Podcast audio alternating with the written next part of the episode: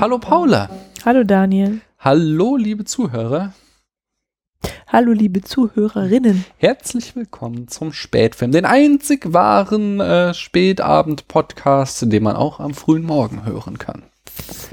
Also, wir haben Feedback bekommen. Der Rainer hat sich mal wieder gemeldet und hat äh, zu Recht ähm, kritisiert, dass wir gesagt haben, dass Rashomon unchronologisch erzählt, denn in Wirklichkeit erzählt Rashomon die gleiche Geschichte aus drei verschiedenen Blickwinkeln und äh, hat somit einen unzuverlässigen Erzähler, ähm, die in Form auf Reservoir Dogs, was ich meinte, ist, äh, oder auf Tarantinos Kino insgesamt, dass er eben dieses, was ja in Perfection ganz groß wird, diese traditionelle Storyline aufgibt, äh, wo es halt einen Anfang, eine Mitte und ein Ende gibt, mhm. in dem wir eben diese gleiche Geschichte mehrfach in verschiedenen Versionen erzählt bekommen. Äh, das war damals ein ganz großes Ding, als Rashomon rauskommt. Und äh, ja, so ist es korrekter ausgedrückt, als einfach zu sagen, Rashomon würde unchronologisch erklären, erzählen.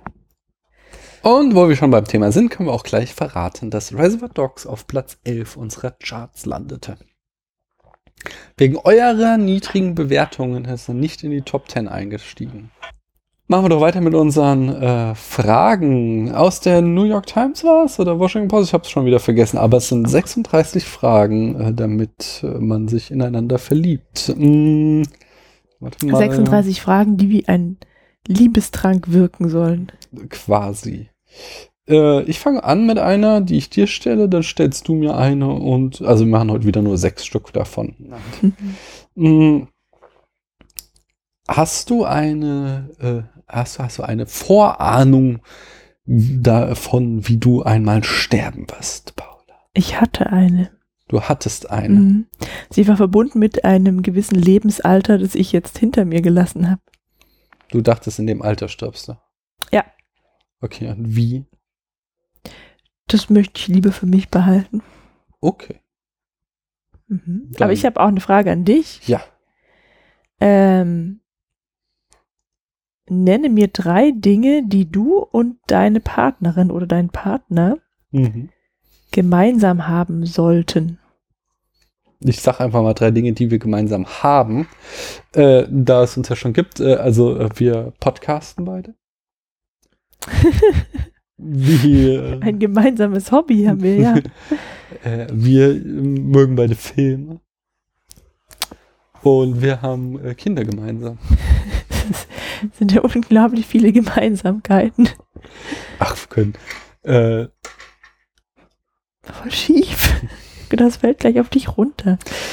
Wir haben ja noch mehr gemeinsam. Wir sind ja beide äh, zum Beispiel irgendwie so, ähm, so besserwisserisch unterwegs. Ah, genau, besserwisser sind wir beide. Wir sind beide so Eierköpfe. Ähm, und so Sachen, nicht? Machen beide was mit Medien. Top. Was mit dem Internet beruflich. Äh, wir mögen beide Radfahren. ja. Wir mögen ähnliche Musik. Ja, so, also ich glaube, wir könnten weitaus mehr als drei Gemeinsamkeiten aufzählen. Mhm. Gutes Essen. ja, ja. Äh, du bist dran. Ah, nee, ich bin dran. Ja, eben. Ähm, wofür im Leben bist du am meisten dankbar? Mhm. Dass ich in einem Land geboren wurde, in dem kein Krieg herrscht und das ziemlich wohlhabend ist. Okay. Mhm. Guter Punkt, dafür dankbar zu sein. Ähm, jetzt aber mal an dich wieder eine Frage.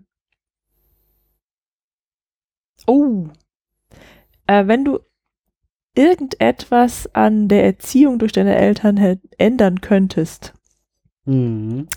was wäre das? Nee, Länger aufbleiben und mehr Taschengeld. So ungefähr in die Richtung geht mein äh, eine Antwort, so, weil eigentlich, glaube ich, bin ich schon ganz okay erzogen worden. Schließlich bin ich dabei rausgekommen. Aber ähm, ich habe ja hier auch im Podcast schon öfter erwähnt, dass ich in so einem medienfernen Haushalt aufgewachsen Wegen der drei Programme. Genau, drei Programme. Kein Videorekorder. Kein Videorekorder. Auch nur irgendwie klassische Musik. Also Popmusik musste ich mir selbst irgendwie entdecken oder Rock. Mhm. Und auch, äh, ja, ähm, hier kein, also Computer war auch nicht. Also mein Vater hatte einen Computer zum Arbeiten, aber da durften wir nicht ran und äh, so Sachen. Wenn, wenn ich was hätte ändern können, dann hätte ich das alles früher äh, erlebt quasi. Verstehst du, mhm. was ich meine? Ja, ein paar Sachen nicht, weil wenn deine Eltern einfach einen anderen Geschmack haben hinsichtlich Musik, können sie ja auch nichts dafür. Ja, da hast du auch wieder recht, nicht? Mhm. Gut. Ähm, ich kaufe mir jetzt Popmusik, damit mein Kind das. Das wäre ja wie wenn wir jetzt irgendwelche Volksmusik laufen ließen. Oder, oder, oder Dance Hall oder so. Nimm dir mal fünf Minuten Zeit ja. und erzähl mir die Geschichte deines Lebens so ausführlich wie nur möglich. Im Ernst? Ja, im Ernst. Du musst ganz schnell sprechen. Nee, ach Gott, ich habe ja nichts erlebt. Was ist die Geschichte meines Lebens? Also jetzt mein CV oder was? C CY heißt das gar Ja, aber halt von der Geburt bis zum Zeitpunkt, wo du hier jetzt auf dem Sessel mir gegenüber Das soll ich jetzt machen, on air. Ja, darum geht's ja. Okay. Kannst ja die ganzen peinlichen Details auslassen. das ist schwierig. Wieso bleibt da nicht viel übrig irgendwie? Also, ich wurde als Tochter einer Ostberlinerin und eines Niedersachsens im Schwabenland geboren. das ist aber sowas von eine ganz gesamtdeutsche Vita. ja. Ähm, dass es mir in meinem Leben nicht sehr leicht gemacht hat. Also ich glaube, das war der Grund dafür, dass ich kein Verständnis für Patriotismus habe, mhm. sondern quasi von Geburt an immer fremd war dort, wo ich fremd in der eigenen Heimat. So. Mhm. Ähm, Warum? Warst Warum? du fremd im Schwabenland? Ja, weil die Schwaben, die sprechen ganz komisch. Wie sprechen die denn? Gib uns doch mal eine Kostprobe, bitte. Das könnte ich jetzt machen, dann bitte. würden sich womöglich aber schwäbische Hörer melden und sagen, das sei gar nicht Ja, das möchte ich aber gerne provozieren. Liebe schwäbische Hörerinnen und Hörer, bitte beurteilt jetzt mal diese Kostprobe von Paula.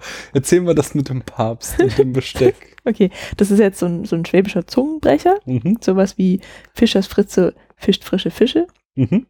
Das wäre jetzt der Papst hat's Besteck spät bestellt. So, okay, jetzt liebe Schwäbinnen und Schwaben, sagt, was Paula falsch gemacht hat. Bitte, äh, ihr könnt ihr gerne als Audiokommentar uns zuschicken und dann werden wir es das nächste Mal hier abspielen. Genau. also die Schwaben sprechen eben komisch und alle anderen, die anders, also wenn jemand anders spricht, dann finden die das so befremdlich. Also du, wenn du halt nicht Schwäbisch sprichst im Schwabenland, dann bist du halt auffällig wie ein bunter Hund. Mhm.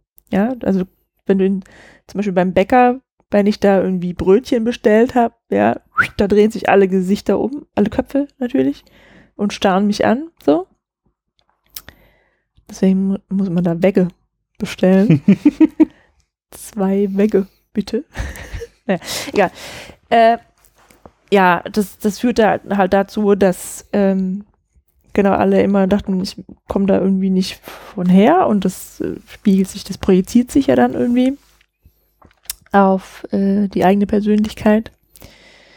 Ähm, ja, also dann bin ich auch irgendwann in die Schule gekommen, nicht wahr? Mhm. Es hat mir nicht so viel Spaß gemacht da. Hab, Schule mochte es dann nicht. Nee, war total langweilig und wollte eigentlich gerne äh, den Hauptschulabschluss machen ich war in so einer Haupt- und äh, Grundschule, Grund- und mhm. Hauptschule mhm.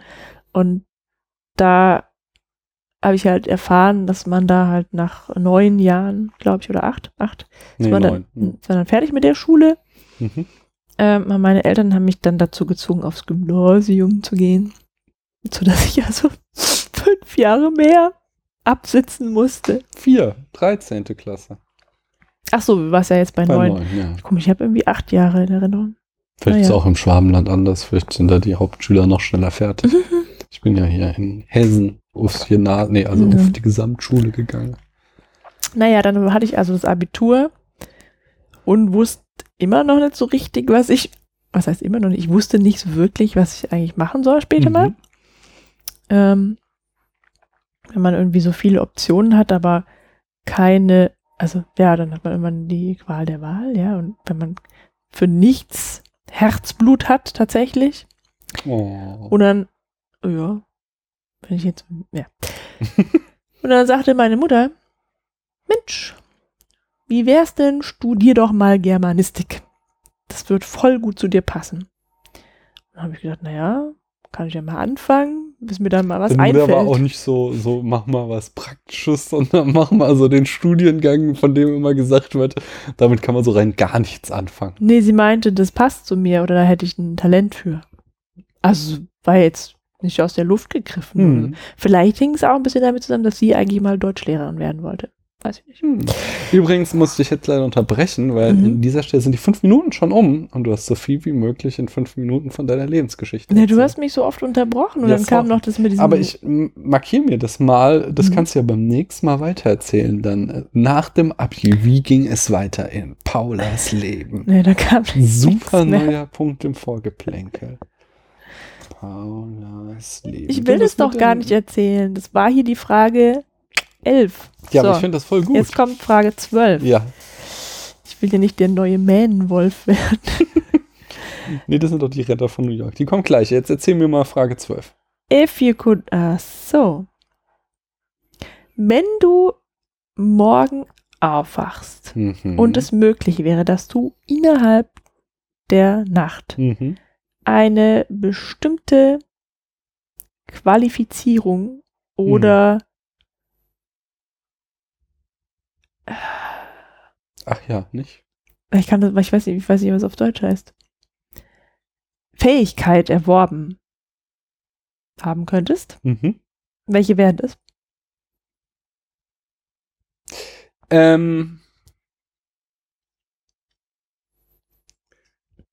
ich würde, oh, das aber ist schon, weiß ich, ob das nicht zu weit, äh, zu komplex ist, als dass es äh, darunter fällt. Also, wenn es nur wirklich so was ganz Simples wäre, dann würde ich gerne äh, super gut zeichnen können. Ah, das Und wenn es was Komplexes wäre, dann würde ich gerne äh, äh, meine äh, beschränkten ähm, Grafik- und Webdesign-Kenntnisse perfektioniert haben über Nacht. Das ist beides voll einfach. Und ich finde den das gut zeichnen können, ist ja äh, noch viel fantastischer als das. Ja, ich meine, das ist, das ist ja so, ich habe ja, du weißt ja, äh, dass ich ja auch früher viel gezeichnet habe mhm. und das ist ja tatsächlich hauptsächlich, äh, also außer Talent, was mir halt komplett fehlt, ist es äh, halt vor allen Dingen sehr viel Handwerk und sehr viel, wenn du es halt täglich machst dann wirst du halt auch entsprechend besser. Aber da ich halt, äh, seit ich meine Hände auf Smartphones lege, nicht mehr mache, äh, bin ich halt nicht gut drin im Zeichnen. Du kannst dir eine Zeich Zeichnen-App runterladen. Äh, nee, das, ich, nee, das holt jetzt zu weit aus. Also mit diesen Fingern auf Touchscreens kann man nicht zeichnen. Das sieht immer kacke da brauchst aus. brauchst du so einen Pen. Nee, und äh, das andere ist ja äh, quasi das gleiche, nur in äh, auf meinen Job gemünzt, nicht? Wo ich das ja auch mal alles so ein bisschen gelernt habe, aber halt auch nie den Job hatte, wo ich das, äh, die Zeit und mhm. die Muße hatte, das richtig zu vertiefen. Und wenn ich das hätte, das fände ich schon cool. Den Job jetzt? Ja, ich sag mal, in meinem jetzigen Job äh, als äh, ähm, Social Media Manager, die, die, fragen mich öfter ja auch mal, ob ich nicht mal was photoshoppen kann und dann mache ich das so über den Daumen gebrochen und. Auf dem Smartphone? Nee, auf der Photoshop-Kopie im, äh, am Rechner der Grafikdesignerin, die nur halbtags arbeitet. ähm, aber genau, wenn ich das halt richtig gut könnte oder zumindest mal auf dem Niveau, auf dem ich mal während meines Volontariats war, dann würde mich das hm. schon sehr glücklich machen. Oh, hast du wieder was verlernt? Ja, ist ja genau das gleiche wie beim Zeichnen halt. Wenn du das halt nicht täglich machst, dann kannst du das alles auch nicht mehr. Ähm, Ja gut, dann kommen wir jetzt zum äh, tatsächlichen Main-Wolf, nämlich, äh, also äh, um hier unsere Running Gags zu erzählen, hört Erklär. euch einfach mal genau zehn Folgen vor dieser Folge an oder 20, da haben wir immer ganz viele Fun Facts über den Mähnenwolf erzählt. Der wurde aber mittlerweile abgelöst durch Daniels äh, frühpubertäres oder äh, spätkindliches ähm, Romanfragment Die Retter von New York, welches wir in Etappen seit ein paar Folgen lesen. Ähm, darin geht es um eine Detektivbande, sage ich jetzt mal, um im Jargon meines Alters zu bleiben, äh, aus äh, New York, die ähm, dabei sind, den verschollenen Professor Cedar zu finden. Und sie haben schon herausgefunden, dass äh, Cedar ein hochgefährliches Ätzmittel erfunden hat, das ihm ein gewisser Rolls abkaufen wollte. Und als Cedar äh, ihn äh, das nicht verkaufen wollte, hat Rolls Cedar entführt. Und jetzt geht es nur noch darum, äh, Cedar zu befreien. An diesem Punkt sind wir. Und äh, nachdem wir letztes Mal uns da so durchgestammelt haben, hatte Paula ja angeregt, das mal vorzubreiten. Und das haben wir gemacht. Und deswegen versuche ich äh, das jetzt vergeblich etwas flüssiger vorzulesen. Mach dir doch mal das Licht an da. Vielleicht geht es ja, dann besser. Das mache ich jetzt. Einen Moment. Mhm. Ah, Licht ist an. So. Ich weiß nicht mehr so genau, wo wir waren. Ähm, also. Okay, also sie äh, hatten irgendwie Rhodes beschattet und ähm, er war ihnen aber entwischt und Achso, nee, genau, genau. Nee, sie sind gerade dabei, Rhodes zu verfolgen. So, am Anfang fährt Rhodes ganz normal.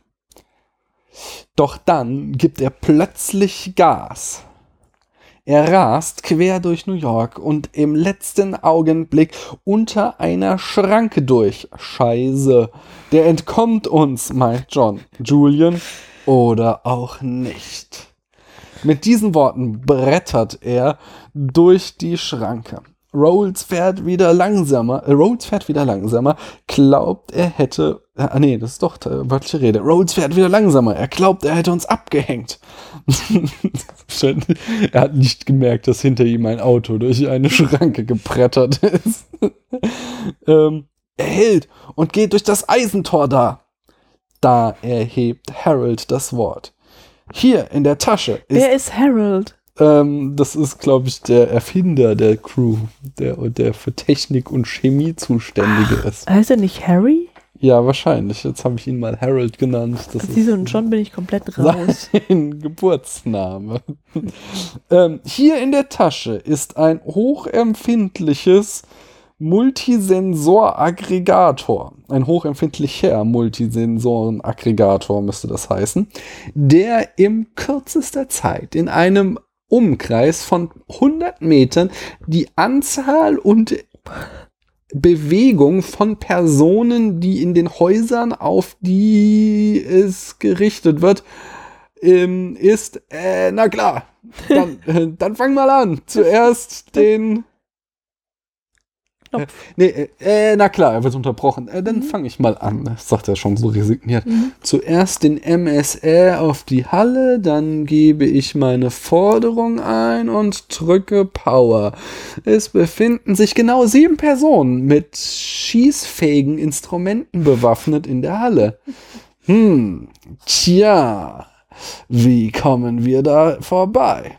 Diesmal hab ich eine Idee, sagt Jack und geht hinten im Kleinbus an einen Schrank.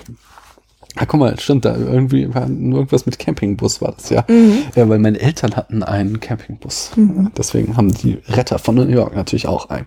Ich äh, hätte auch gern einen. An, äh, an einen Schrank. John, äh, John, Doppelpunkt, MGs. Jake, wo hast du die denn geklaut? Die habe ich nicht geklaut, Julian. Ist ja auch egal. Ist ja auch egal. Wir nehmen Schöner. Drehbuch äh, oder Buchtrick, um uns die Erklärung zu sparen, wo diese Deus Ex Machina jetzt plötzlich herkommt. Wir müssen jetzt da rein. Bonnie, du fährst durch, dies, durch das Eisentor. Dabei springen wir aus der Tür und schießen.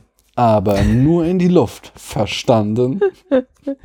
John, weißt du, wie man damit umgeht? Das lerne ich schon noch. Yeah. ja.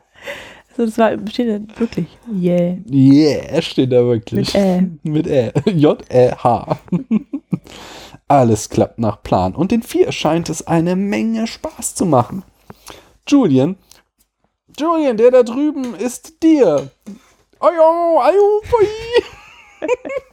Julian, ich wusste gar nicht, dass du Griechisch kannst. Das war Japanisch. Hör drauf, rumzublödeln. Mit diesen Worten reißt John die Tür auf. Bonnie, da! Julian, die Fesseln stehen ihm richtig gut. Das verstehe ich nicht. Das ist doch Das der, ist den der- sie suchen. Ja, eben, das ist, ähm, achso, der ist ja festgenommen worden, oder ist er das? Weil sonst hätte ich gedacht, das ist der, das ist so ein raffinierter Schnitt quasi, ja. Ähm, du siehst, äh, Bonnie schreit, ah, da ist sie da, und in der nächsten Szene, wenn du dir das jetzt filmisch Mhm. vorstellst, hat er schon Fesseln und Julian sagt, Mensch, die Fesseln stehen ihm richtig gut. Und meint es ironisch. Das heißt, was wir nicht sehen, ist, wie sie ihn überwältigt und gefesselt Nein, aber haben. Cedar ist ja den, den sie suchen. Ja, Die ja. müssen ja Rolls, der wird hier aber gar nicht erwähnt. Ich glaube, ja, das aber ist nur Cedar hat doch irgendeine super ätzende Ja, aber das ist ja nur, weil er ein Erfinder ist, ja nur Wissenschaftler. Kann ja die Wissenschaft nichts für, dass Ach man das so. auch als Waffe einsetzen kann. Nein, Hm. äh, ich glaube, Julian ist einfach der, der die dummen Sprüche klopft und der ist halt vollkommen sinnfrei, der Spruch, die Fesseln stehen ihm richtig gut. Vielleicht Ist es auch der, der äh, Griechisch spricht? Äh, nee, das war der, der das sagte, oder? Nee, Julian, ich wusste gar nicht, dass du Griechisch kannst. Das ist nicht klar, wer das gesagt hat. Das war Japanisch. Okay, also Julian ist der Scherzkeks, der äh, die Kampfsportarten und äh, Japanisch kann. Gut, aber äh, das Kapitel ist noch nicht ganz vorbei. Ähm, ich also ne, Harry, hol die Polizei. Ich verzieh mich lieber. Ich habe kein sehr gutes Verhältnis zu den Bullen. Das sagt bestimmt, wer hat jetzt die Waffen geklaut? Nicht geklaut? Das war doch, war das John oder Jack oder Julian? Das war Jack. Der geht zu diesem Schrank, Ah, meine ich. Jack hat es dann jetzt bestimmt. Ich verzieh mich lieber. Ich habe kein gutes Verhältnis zu den Mhm. Bullen. Der hat nämlich doch die, die MGs. Das sind, wie gesagt, äh, MPs sind halt eigentlich die kleinen so Uzis oder so. Und MGs sind halt so Dinger, die du irgendwo drauf montierst. So richtig schwere. Keine Ahnung. Naja, ähm, so viel für heute. Das nächste Kapitel, was wir beim nächsten Mal äh, besprechen werden, heißt Terror im Tzatziki. Finde ich super, den Titel. Keine Gurken, kein Knoblauch. Nein, es ist Terror im Tzatziki. Haben wir noch irgendwas mit Vorgeplänkel und so? Nee, nee, oder? zum Glück nicht. Fangen wir mal an. Wie ist es, Jupa? Willst du dich nicht allmählich auch im Tal niederlassen? Sieh dir meinen Zustand an. Alle hier würden sich freuen. Gib dir keine Mühe. Einer wie Jupa wird nicht sesshaft. Es ist seine Bestimmung, immer auf der Suche zu sein. Wenn du es sagst. Auf der Suche nach was? Großmutter, was meinst du? Sieh an, dann weiß unsere kluge Prinzessin also gar nicht Bescheid. Siehst du dort an der Wand den bestickten Teppich, mein Kind? Ich kann ihn nicht mehr sehen, aber ich weiß, dass in der oberen linken Ecke eine Figur ist. Diese Gestalt steigt mit einem blauen Gewand angetan inmitten eines goldenen Feldes vom Himmel herab, um das zerrissene Band zwischen der Schöpfung und allen Kreaturen der Erde neu zu knüpfen. Ja, und der Sage nach führt sie dann alle Menschen in das wunderbare grüne Land. Meister Jupa, ich dachte, das wäre nur eine alte Legende. Glaubt ihr wirklich daran? Stell mich nicht als Narr hin, Großmutter. Ich weiß schon, das magst du nicht. Was mich treibt, ist der Wunsch, die Geheimnisse des Meeres der Fäulnis zu lüften. Sind wir Menschen ein untergehender Stamm, dem es bestimmt ist, verschlungen und überwuchert zu werden? Darauf suche ich bei meinen Reisen eine Antwort. Jetzt sag uns doch mal, ähm, welchen Film wir eigentlich geguckt haben. Oh, warte, du wolltest noch was zu den Charts erzählen. Nee, das habe ich schon. Hast du schon? Ja, Ach, hast du mal wegen wieder der. mir nicht zugehört. Ja, das war doch da, als ich mir die Nase putzen musste. Hm. Wenn du mir wieder nicht zuhörst. Ja, äh, sag Also, mal, welchen wir- Film haben wir geguckt? Ja, wir haben den Film geguckt, den unsere Hörer oder ein Teil davon ihnen gewählt haben Mhm. als Du haben ja genau, die Abstimmung betraf ja sogar das Genre. Und das Jahrzehnt. Und das Jahrzehnt. Mhm. Und dann haben sie den Film bestimmt. Und welcher Film war das? Jetzt sage es endlich. Nausicaa von Meine Güte. dem Manga-Menschen. das ist genau sein Name. Nausicaa von dem Manga. Das muss man schon sagen, das ist keine Verfilmung der griechisch-mythologischen Sage ist. Nicht? Genau, das muss man sagen. Sag uns du doch auch mal äh, in dieser goldenen Überleitung, wie dir denn Nausicaa gefallen hat. Das war doch keine Überleitung. Ähm, ähm, einerseits ganz gut, andererseits nicht so gut. Warum denn das, Paula? Also, ich fand die Zeichnung einerseits gut, aber andererseits auch nicht so gut. Also mit diesem, äh, meine Augen müssten sich an so Zeichentrickfilme, glaube ich, erstmal gewöhnen, wieder, mhm. nachdem ich der Kindheit entwachsen bin. Einerseits äh, und äh, pff, äh, nicht nur einerseits, sondern auch diese, ha, vielleicht bin ich jetzt auch aber dann diese, diese computeranimierten Filme so gewohnt, weil mir hat der Zeichenstil nicht so wirklich gefallen, vor allem in Bezug auf die Menschen und es ist natürlich eine andere Kultur so. und für unsere westlichen Wohn Sehgewohnheiten nicht so, mhm. ähm, ja. Aber diese, diese Welt, die, also tatsächlich diese, diese physische Welt, die in dem Film entworfen wurde, mhm. die finde ich ja total schön. Also, wie ist es das Meer der, Meer der, ach verdammt nochmal. Ähm, mehr, mehr, der Fäulnis schon. Der Fäulnis. Das ist zum Beispiel total schön. Mhm. Ja. Ja, diese ganzen Hintergrundzeichnungen, ähm, die ganzen, ganzen Kulissen, ganzen äh, quasi Szenario, in dem das spielte, fand ich unglaublich beeindruckend. Mhm. Das war schon äh, sehr, sehr schön. Mhm. Äh, insgesamt, also ich übernehme jetzt einfach mal meine erste Einschätzung. Insgesamt hat der Film halt auch alles so, äh, bringt er quasi alles mit, um mir gefallen zu müssen. So Science Fiction, Mords-Action, starke Frauenrolle, pazifistische um, Umweltschutzagenda und äh, auf die ganzen kleinen Details, die ich ganz gut finde, gehen wir im Laufe der Besprechung noch ein. Ähm, aber ich kann auch nicht so die große Liebe teilen, die diesem Film entgegengebracht wird. Und ich glaube, der Hauptgrund für mich ist dann wahrscheinlich auch eine äh, kulturelle ähm, äh, Differenz zwischen diesem äh, Kunstwerk und mir. Äh, mich hat halt vor allen Dingen ziemlich genervt, dass äh, die Protagonisten die ganze Zeit, während sie etwas tun, uns erzählen, was sie gerade tun.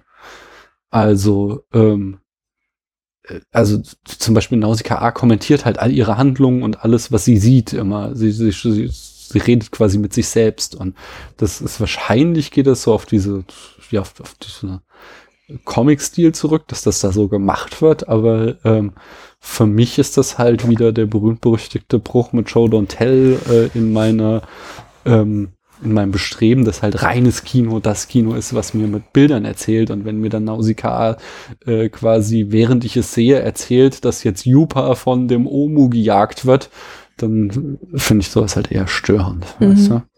Kannst du nachvollziehen, was ich damit meine? Nö, weil mich jetzt nicht gestört. Ja, aber, aber kannst du verstehen, was mein Kritikpunkt ist, auch wenn er dich nicht gestört hat? Ja, ja. Gut. Dann kommen wir doch mal zu den Eckdaten. Der Film stammt aus dem Jahr 1984. Regie führte Hayao Miyazaki. Ähm, der hat eine recht überschaubare Filmografie, auch wenn er äh, zu den ganz Großen des äh, Anime-Genres gehört. Deswegen kann ich sie auch hier komplett vortragen. Sein erster Film, den er als Regisseur gemacht hat, war äh, Das Schloss des Cagliostro aus der Lupin der dritte Reihe, ein Teil. 1984, das war 1979. 1984 schloss dann schon Nausicaa aus dem Tal der Winde daran an. 1986 folgte das Schloss im Himmel. Äh, 88 mein kleiner, äh, Quatsch, mein Nachbar Toro, Toro, Totoro, meine Güte. 1989 kommt dann nämlich Kikis kleiner Lieferservice. 1992 Porco Rossi, Rosso, ich habe echt irgendwie Artikulationsschwierigkeiten. 97 Prinzessin Mononoke. 2001 Chihiros Reise ins Zauberland. 2004 Das wandelnde Schloss. 2008 Ponyo das Abenteuer am Meer und 2013 sein letzter Film Wie der Wind sich hebt. Miyazaki lebt zwar noch, aber er hat erklärt, dass er sich zur Ruhe gesetzt hat und nach Wie der Wind sich hebt keinen Film mehr veröffentlichen wird. Die Produzenten von Nausicaa waren Isao Takahata und Toshio Suzuki ähm, und beide sind Mitbegründer zusammen mit ähm, Miyazaki des äh, Studio Ghibli, was das renommierteste Anime-Studio Japans wohl ist. Und nicht nur die ganzen äh, Miyazaki-Filme produziert hat, sondern auch sonst noch äh, sehr, sehr viele hochkarätige Anime-Filme. Und das Genre von Nausicaa liegt irgendwo zwischen Abenteuer, Science-Fiction, Fantasy, Action, Anime oder postapokalyptische Dystopie. Ähm, ja, dann erzähl du uns doch mal die Handlung in fünf Sätzen. Jupp. Nausicaa ist die Prinzessin des Tals der Winde. Das ist eigentlich äh, ein Dorf ja nur, in dem Menschen leben, die dank des Windes in dieser Welt überhaupt leben können. Warum Denn können die sie das? Erde ist überwuchert quasi Mhm. von äh, so sag ich alles Pilze, von Mhm. Giftpilzen beziehungsweise Pilzen, die giftige Sporen aussenden, die den Menschen die Atemluft verätzen oder halt die Lunge verätzen, wenn sie die Sporen einatmen. Ja. Also irgendwann erwähnt Nausicaa, wenn sie ohne Atemmaske da draußen unterwegs sei, dass sie dann innerhalb von fünf Minuten tot wäre. Mhm. So. Ähm, genau, also im Tal der Winde können sie irgendwie leben, weil der Wind dafür sorgt, dass die Sporen da nicht ankommen. Da, der, der größte Teil der Erde ist eben von diesen Sporen, äh, Pilzen überzogen. Und diese Pilze und die befallenen Teile der Erde werden von diesen, von diesen übrig gebliebenen Menschen als Meer der Fäulnis bezeichnet. Mhm. Um, und im Meer der Fäulnis leben außer den Pilzen Insekten. Riesige Insekten. Die meisten sind riesig, ja. Mhm. Ähm, und die Nausicaa, die hat so einen, so einen kleinen Flyer, Mhm. Gleiter, Flyer, die Möwe, wie sie nennt, mit der ähm, ist sie gerne unterwegs im Meer der Fäulnis und so, also einerseits sammelt sie Sporen ein, um Mhm. halt die Pilze zu untersuchen und andererseits sammelt sie auch Rohstoffe, die die Bewohner, also ihre Untertanen ja eigentlich, die Bewohner des Tals gebrauchen können. Ja. Und das sind gerne äh, Abfälle von verstorbenen Insekten. Also so lernen wir Nausicaa kennen, wie sie den Panzer eines riesigen Käfers findet, den der halt abgelegt hat, ein, ein Eines Omus, Omus, ja. ja. Ähm, und der hat halt irgendwie so ganz viele Augen und die Augenschalen, die sind quasi unverwüstlich und ganz viel wert und sie freut sich sehr, dass sie das gefunden hat. Mhm. Ja, jetzt gibt's also aber außer dem Tal der Winde noch andere ähm, ja, Landstriche auf der Erde, in denen Menschen wohnen. Und Zwei Staaten quasi. ja, vielleicht gibt's ja irgendwo anders noch Ja, mehr. ja, Also aber in dem Film halt zwei, zwei noch eingeführt. zwei weitere.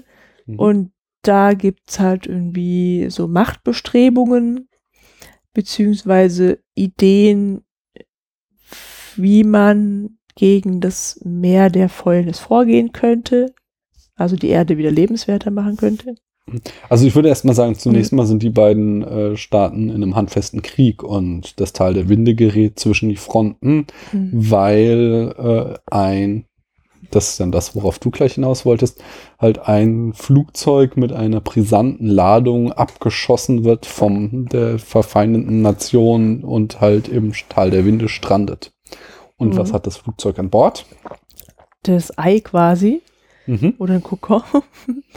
ähm, von einem der sieben Titanen, Feuertitanen, glaube ich. Ich weiß nicht, es, waren die sieben Tage des Feuers, die die ausgelöst mhm. hatten, die damals die Welt zerstört haben. So, okay. Wie viele es insgesamt waren, wird nicht genannt. Mhm. Okay, dann waren es sieben Jahre. Mhm. Also es spielt ungefähr tausend Jahre oder mehrere tausend Jahre nach unserer Zeit, auch mhm, wird am okay. Anfang gesagt. Ja, jedenfalls die, die Leute, die das gefunden haben, mhm. dieses also die Titanen, die wurden wohl irgendwie alle zerstört, bis auf diesen einen, ähm, der gefunden wurde und der jetzt dafür genutzt werden soll, das Meer der Fäulnis wieder in Brand zu setzen, mhm. damit es zerstört wird und die Menschen wieder frei, glücklich und gesund auf der Erde leben können. Mhm. So. Ähm, ja, genau, also das Tal der Winde bzw. Nausicaa erfahren eben davon und Nausicaa halt auch direkt, dass das keine gute Idee ist, mhm. diesen Titanen da loszulassen. Erstmal, weil der Titan selber ja unkontrollierbar und auch gefährlich ist. Und zweitens, weil das Meer der Fäulnis eine weit, eine größere Bedeutung hat, als die dem Menschen das Leben auf der Erde schwer zu machen. Mhm. Und zwar reinigen laut Nausikas äh, Erkenntnissen die Pilze, das Wasser und die Luft auch für mhm. den Menschen?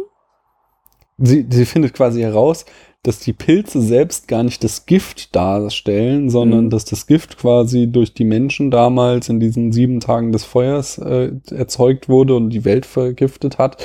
Und dass im Gegenteil ähm, dass mehr der Fäulnis dabei ist, die Welt zu reinigen und ähm, nur weil quasi sie durchdrungen sind von diesem menschengemachten Gift, sie halt für die Menschen auch äh, giftig sind. Mhm. Aber als sie halt, sie gelangt halt in so einen unterirdischen Höhlenbereich, wo merkt sie halt, dass dort das Wasser und die Luft von den Pilzen gereinigt wurde und versteht halt, dass es, äh, wenn man den, diesen, ja, Biotop Zeit lässt, dass es dann die ganze Welt wieder reinigen wird. Hm. Und die Insekten bezeichnet sie irgendwie als Hüter genau. des Meers der Fäulnis. Weil die können, also die Insekten, die sind halt irgendwie ziemlich sensibel. Ähm, die können sehr schnell verärgert werden und dann werden die sehr aggressiv mhm. und töten Menschen auch, ja. Also einige dieser genau. Insekten. Und so können wir es jetzt auch, äh, glaube ich, abschließen. So, äh, äh, in diesem Konflikt zwischen diesen zwei Nationen äh, provoziert dann nämlich auch die eine Nation die Omus, indem sie ein Omu äh, Junges entführen und ins Tal der Winde schleppen. Und verletzen. Um, und verletzen, genau, wodurch dann eine riesige Omu-Herde aufs Tal der Winde zuströmt, indem sich die andere Nation verbarrikadiert hat, die ähm, dann den äh, diesen Titan zum Leben erweckt, vorzeitig, der dann die Omus angreift, aber weil er noch nicht ausgereift ist, äh, dabei selbst stirbt. Und wie endet es, Paula? Ähm, ja, Nausicaa opfert sich selbst. Mhm. Ja, also sie rettet dieses verletzte Omu-Junge und die hat irgendwie so ein besonderes Händchen für alles, was lebt. Ja, also mhm. also auf Tiere, da kann sie quasi fast telepathisch mit denen umgehen oder sie hat auch irgendwie so, so vom Wind betriebene Musikinstrumente erfunden, mit denen sie irgendwie kommunizieren kann mit den Tieren oder die zumindest mhm. beruhigen kann. Und äh, ja, dann sie schließt quasi mit diesem Ome-Jungen Freundschaft und stellt sich vor die anrasende Omu-Herde, den Schwarm, müsste man bei Insekten mhm. ja sagen, zusammen mit diesem Jungen und hofft halt, dass die und muss dann halt besänftigt werden, wenn sie sehen, dass das Junge wieder befreit ist und so. Aber die rasen halt diese Omo, mhm. also, also so, so auch ähm, geistig rasen ja. sie auch, ja, und trampeln halt alles nieder. Und Nausicaa erscheint dabei eben auch zu sterben, also überrannt zu werden. Also sie wird überrannt, wird aber von den Omus regeneriert. Mhm. Die haben so komische Tentakeln, mit denen sie, indem sie den Menschen oder vielleicht auch Objekte umzingeln, in den Geist desjenigen eindringen können. Mhm. Also sie können irgendwie Gedanken lesen oder Gefühle lesen oder irgendwie sowas. Ja. Und dann merken sie halt, die Nausicaa, die ist äh, gute, ist auf unserer Seite und dann schaffen sie es halt auch noch, sie können irgendwie Wunden heilen und anscheinend können sie sie auch zum Leben wieder erwecken oder halt, mhm. keine Ahnung, regenerieren einfach. Und so ist am Ende gut, alles gut. Mhm. Nausicaa hat den Tag gerettet. Kommen wir, äh, ich wollte noch mal kurz, bevor wir so in die Produktion des Films einsteigen, äh, ein paar Sachen zu ähm, dem Regisseur sagen. Äh, Mi Miyazaki, äh, wenn ihr das ganz ausführlich alles hören wollt, dann empfehle ich euch eine der letzten Folgen des Enough Talks, den ich auch verlinken werde, wo der Ahne zusammen mit dem Tamino von der ähm, Second Unit das Lebenswerk von ähm, Miyazaki ausgiebig besprochen hat in, ich glaube, vier Stunden oder so, in einer wirklichen Mammutsitzung. Ähm, und zwar wurde der gute Mann 1941 als zweites Kind eines Flugunternehmers in Tokio geboren und Flugzeuge äh, oder fliegende Dinge spielen eigentlich auch in allen seinen Filmen immer wieder eine wichtige Rolle. 1963 äh, begann er dann seine Karriere in der Produktionsfirma Studio Toei. Äh, dort fiel sein Talent das erste Mal 1965 auf, als er als In-Between-Artist bei Gulliver's Travels Beyond the Moon arbeitete. Ähm, ein In-Between-Artist ist meines Wissens nach jemand, der äh, von der äh, groben Skizze äh, eine erste Form der Rein, also noch keine komplette Reinzeichnung macht, die dann später auf der Leinwand zu sehen sein wird, sondern eben, wie der Name es schon sagt, so ein Zwischenstadion, um das Ganze plastischer darzustellen und zu gucken, ob ähm, quasi das, was man im Drehbuch und dieser ersten Skizzenphase äh, sich ausgedacht hat, ob das dann auch funktioniert, wenn man das Ganze halt schon mit äh, Formen und Farben versehen hat. Mmh.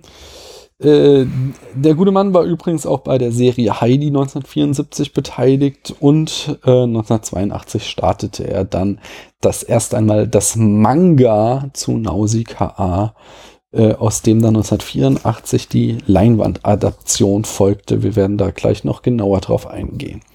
Ähm, die, der Erfolg von Nausicaa ermöglichte 85 dann äh, das, die Gründung des schon erwähnten Studio Ghibli, und ähm, erwähnenswert ist auch noch, dass sein Film Mononoke äh, der erfolgreichste japanische Film aller Zeiten ist. Und erwähnenswert ist weiterhin, dass Mononoke und äh, Nausicaa eine Art Yin-Yang bilden. Sie drehen sich beide ähm, um das Thema von Koexistenz von Mensch und Natur aber auf verschiedene Art und Weise. Ich habe Mononoke nicht gesehen, genauso wenig wie Nausicaa, bevor ihr uns den empfohlen habt. Ähm, aber wenn ich das richtig verstanden habe, ist halt, äh, während Nausicaa ja mehr so äh, der Messias-Typ ist und alle äh, Friede, Freude, Eierkuchen zusammenleben, ist Mononoke mehr so die Akrobraut, die äh, äh, mit dem Wald gegen die Menschen kämpft. Also äh, so eine äh, brutale Version des Dschungelbuchs ist das mehr oder weniger. Äh, soll sehr sehenswert sein. Jedenfalls 2001 äh, sein Film, erschien sein Film Chihiros Reise ins Zauberland und der ist auch äh, bemerkenswert, denn es ist äh, der ähm, weltweit am meist ausgezeichnete Trickfilm überhaupt. Und zwar erhielt er unter anderem den Goldenen Beere auf der Berlinale 2002 und den Oscar für den besten Auslandsfilm oder besten Animationsfilm, da bin ich mir gerade nicht sicher, äh, im Jahr 2003. Und damit steigen wir doch jetzt mal detailliert in die Produktionsgeschichte von Nausicaa ein. Paula. Hm, ich fange mal an. Das ist doch ja. super.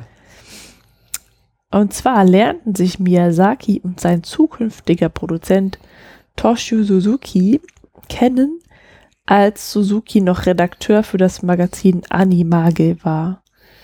Oder Animage.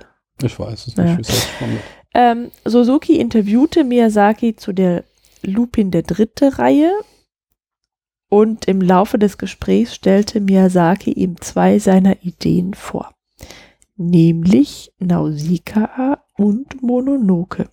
Mhm. Und dieses Lupin, der dritte, das irritiert mich voll, weil es überhaupt nicht japanisch klingt, hm.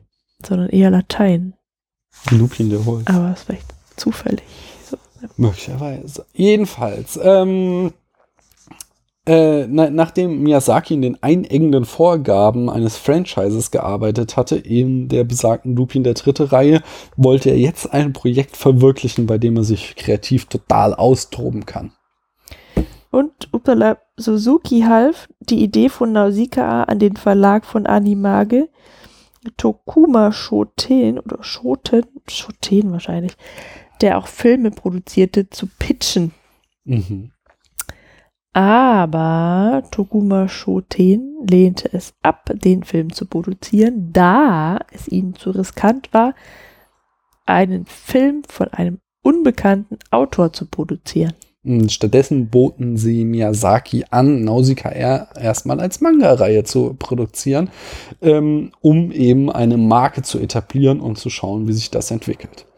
Miyazaki akzeptierte unter mehreren Bedingungen. Und zwar wollte er absolute kreative Freiheit bei dem Projekt haben. Ähm, er wollte außerdem die äh, Manga-Reihe beenden oder unterbrechen können, wann immer er einen Regiejob äh, angeboten bekäme.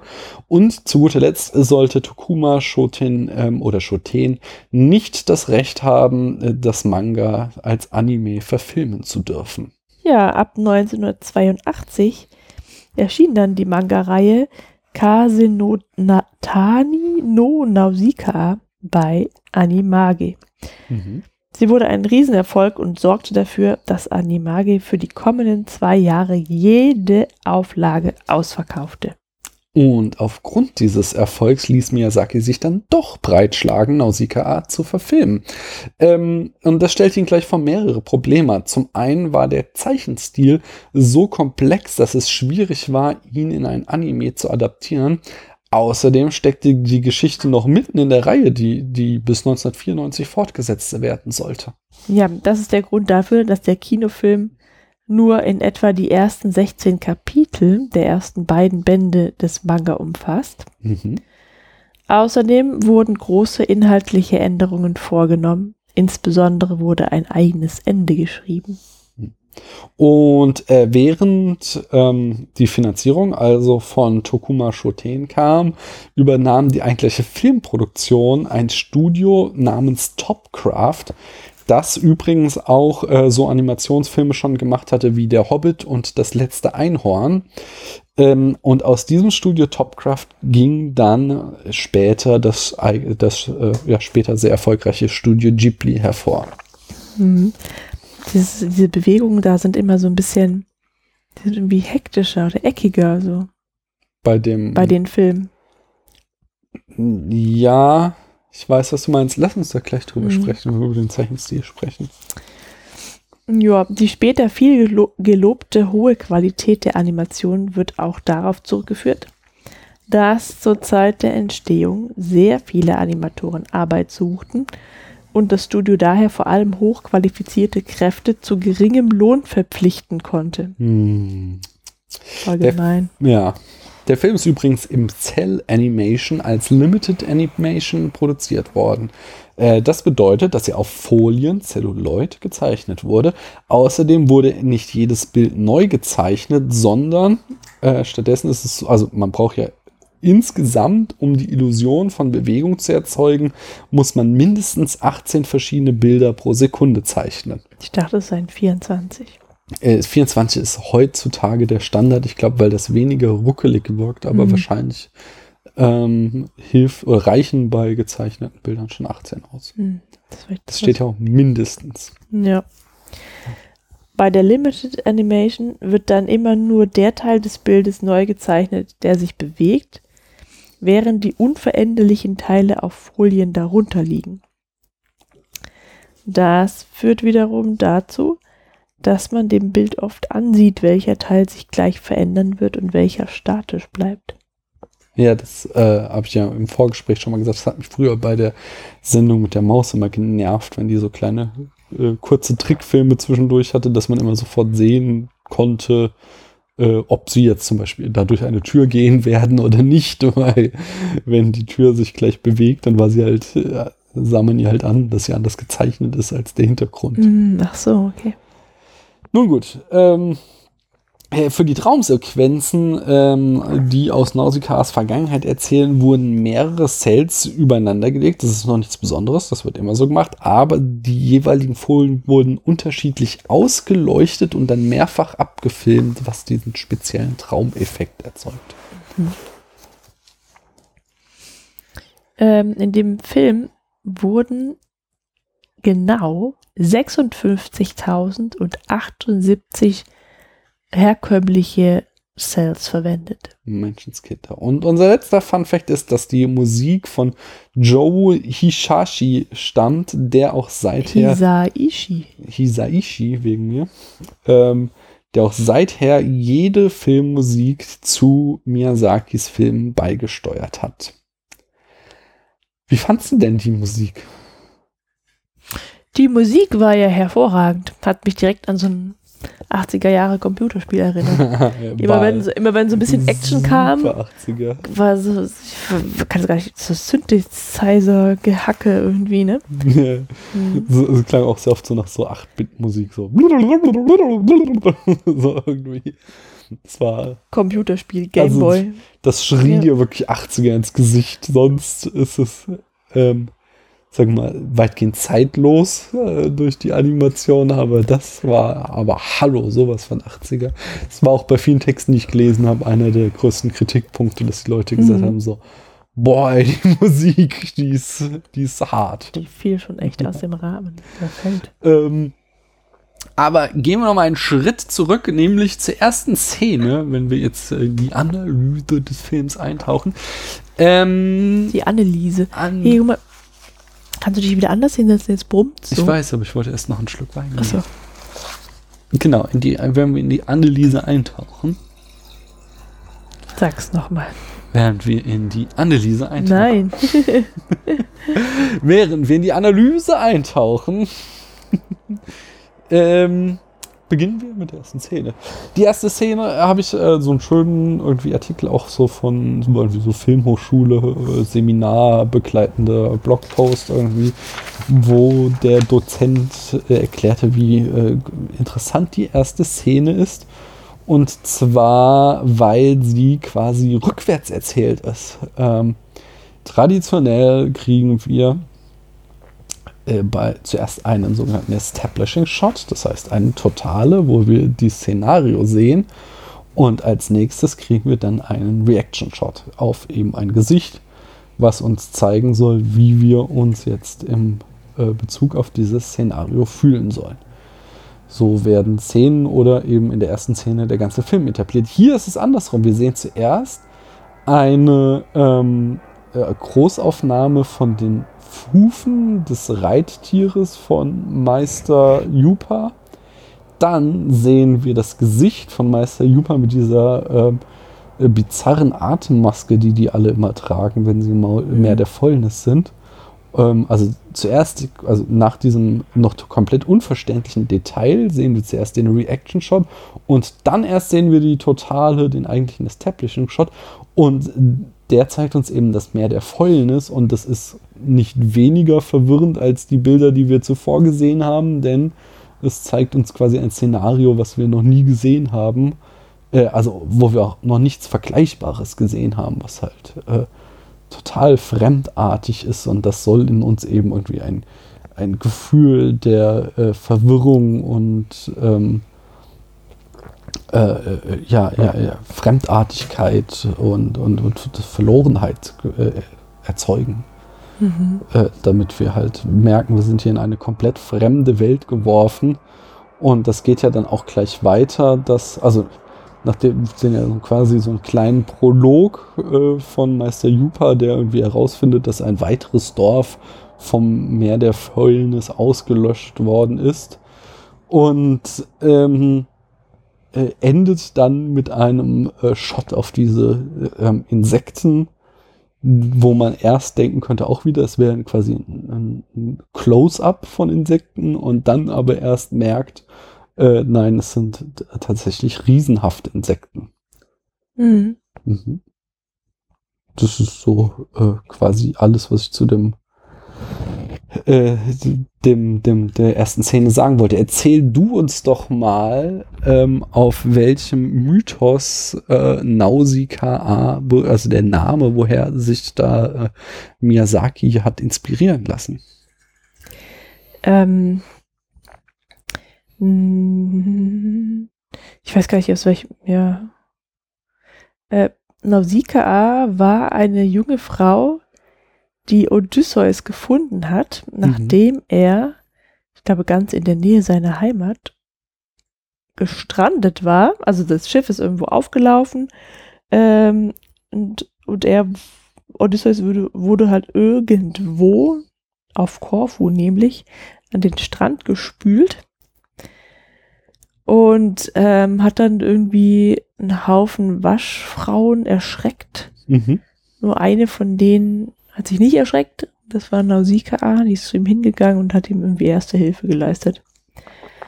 Mhm. Und hat ihn dann, dann irgendwie, ja, im Laufe der Geschichte war sie dann irgendwie seine Geliebte. Ja, es gibt so zwei Varianten. Ja. In der einen äh, hatte sie was mit ihm.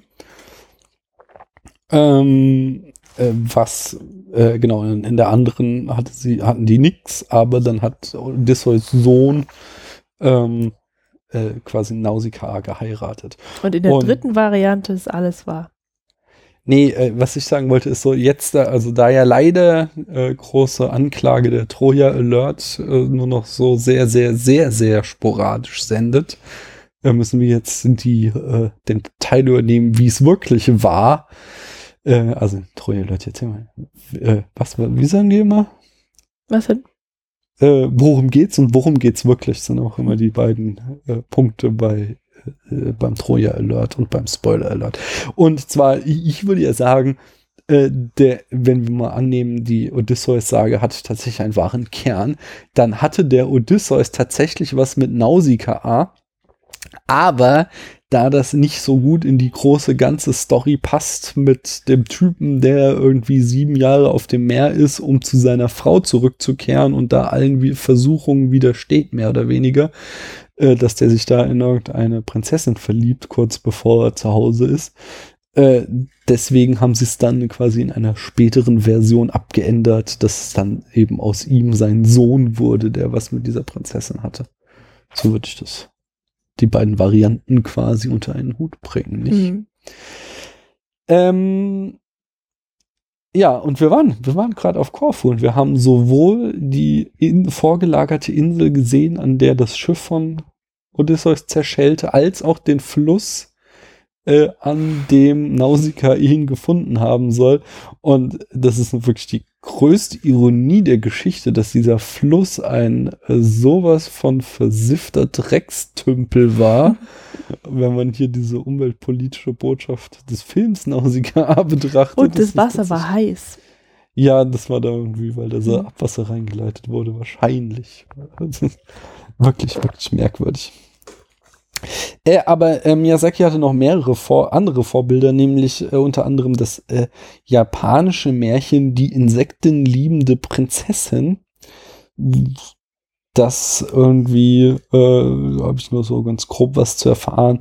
Es geht wohl irgendwie auch um eine Prinzessin, die sich nicht den höfischen Konventionen beugen will und stattdessen sich mehr für die Insekten in ihrem Garten interessiert. Also ich glaube, aus dem Odysseus Geschichte da ist dieses Unerschrockene, was Nausicaa im Film ja auch hat. Das ist das äh, Element, was ihn besonders interessiert hat und was er übernommen hat. Dass halt ja, alle, unerschrocken und unvoreingenommen. Genau, alle fliehen vor diesem Mann, der da an den Strand gespült wird, aber sie äh, geht unerschrocken auf ihn zu und hat keine Vorteile. Hm. Und ja, insektenliebende Prinzessin liegt ja auf der Hand, nicht? Und ähm, äh, außerdem halt diese, äh, diese, diese Apokalypse, die dem Ganzen vorausgegangen ist. Das sehen wir so in wenigen Bildern oder eigentlich nur ein Bild äh, und darüber ist dann so ein Texttafel gelegt. Ähm, das ist äh, die Erinnerungen, die dem zugrunde liegt, sind Kindheitserinnerungen von Miyazaki an den Zweiten Weltkrieg. Und zu guter Letzt die Geschichte mit dem Meer der Fäulnis äh, geht auf ein Ereignis in Japan zurück, und zwar die Minamata-Krankheit. Äh, und zwar war das so, dass es da ein irgendwie Chemieunternehmen gab, was äh, Quecksilberabfälle ähm, ungeklärt ins Meer gepumpt hat. Und ähm, dachte, ja, mehr aus den Augen, aus dem Sinn, das wird schon reinigen. Aber im Laufe der Jahre wurden dann ähm, alle Menschen, die an dieser Minamata-Bucht wohnten, krank. Und äh, dann die Forschung ergab, dass äh, halt das Quecksilber sich in den Algen ablagerte, die Algen von äh, Fischen gefressen wurden, die dann auch mit Quecksilber angereichert wurden und dann die Menschen eben die Fische aßen und äh, sich so mit einer Quecksilbervergiftung durchzuzogen. Und das faszinierte eben Miyazaki, dass er quasi, äh, dass die Menschen eben dachten, die Fische seien giftig und für ihre Krankheiten verantwortlich, aber in Wirklichkeit war es eben ein menschengemachtes Gift, was eben einmal durchs komplette Ökosystem durchgewandert war und das Ökosystem mehr oder weniger schadlos überstanden hatte, bis es dann wieder bei Menschen angelangt war und es dann die Menschen tötete oder vergiftete. Ähm, und damit sind wir auch schon ganz groß bei einem der wichtigsten Punkte der Filme, dass er ja eine sehr wichtige oder sehr große oder ein großes Thema in ihm ist eben diese umweltpolitische Agenda. Wie hat dir die denn gefallen, Paula? Ähm, gut. Sie, also. Wie fandst du die? Die Botschaft ist ja erstmal durchaus erstrebenswert, oder? Ja, was ist denn die Botschaft? Also ich fand es eigentlich gar nicht so aufdringlich, muss ich mal sagen. Mm. Ähm, klar, dass man irgendwie seine Welt bewahren soll und sie nicht kaputt machen soll, weil mm. sie dann kaputt ist. Okay auch, also ganz wichtig ist natürlich, glaube ich, dieser Aspekt, dass die Welt schützenswert ist, auch wenn wir sie nicht verstehen. Und auch dieses, auch äh, Aspekte der Welt, die nicht süß oder irgendwie schön für uns sind, sind trotzdem erhaltenswert. Weil sie irgendwie einen Teil zum großen Ökosystem beitragen. Also Aber das habe ich jetzt gar nicht so gesehen, weil für mich der, der, das Mehl, Meer der Fäulnis ja das ist, was passiert, wenn man nicht die Umwelt schützt.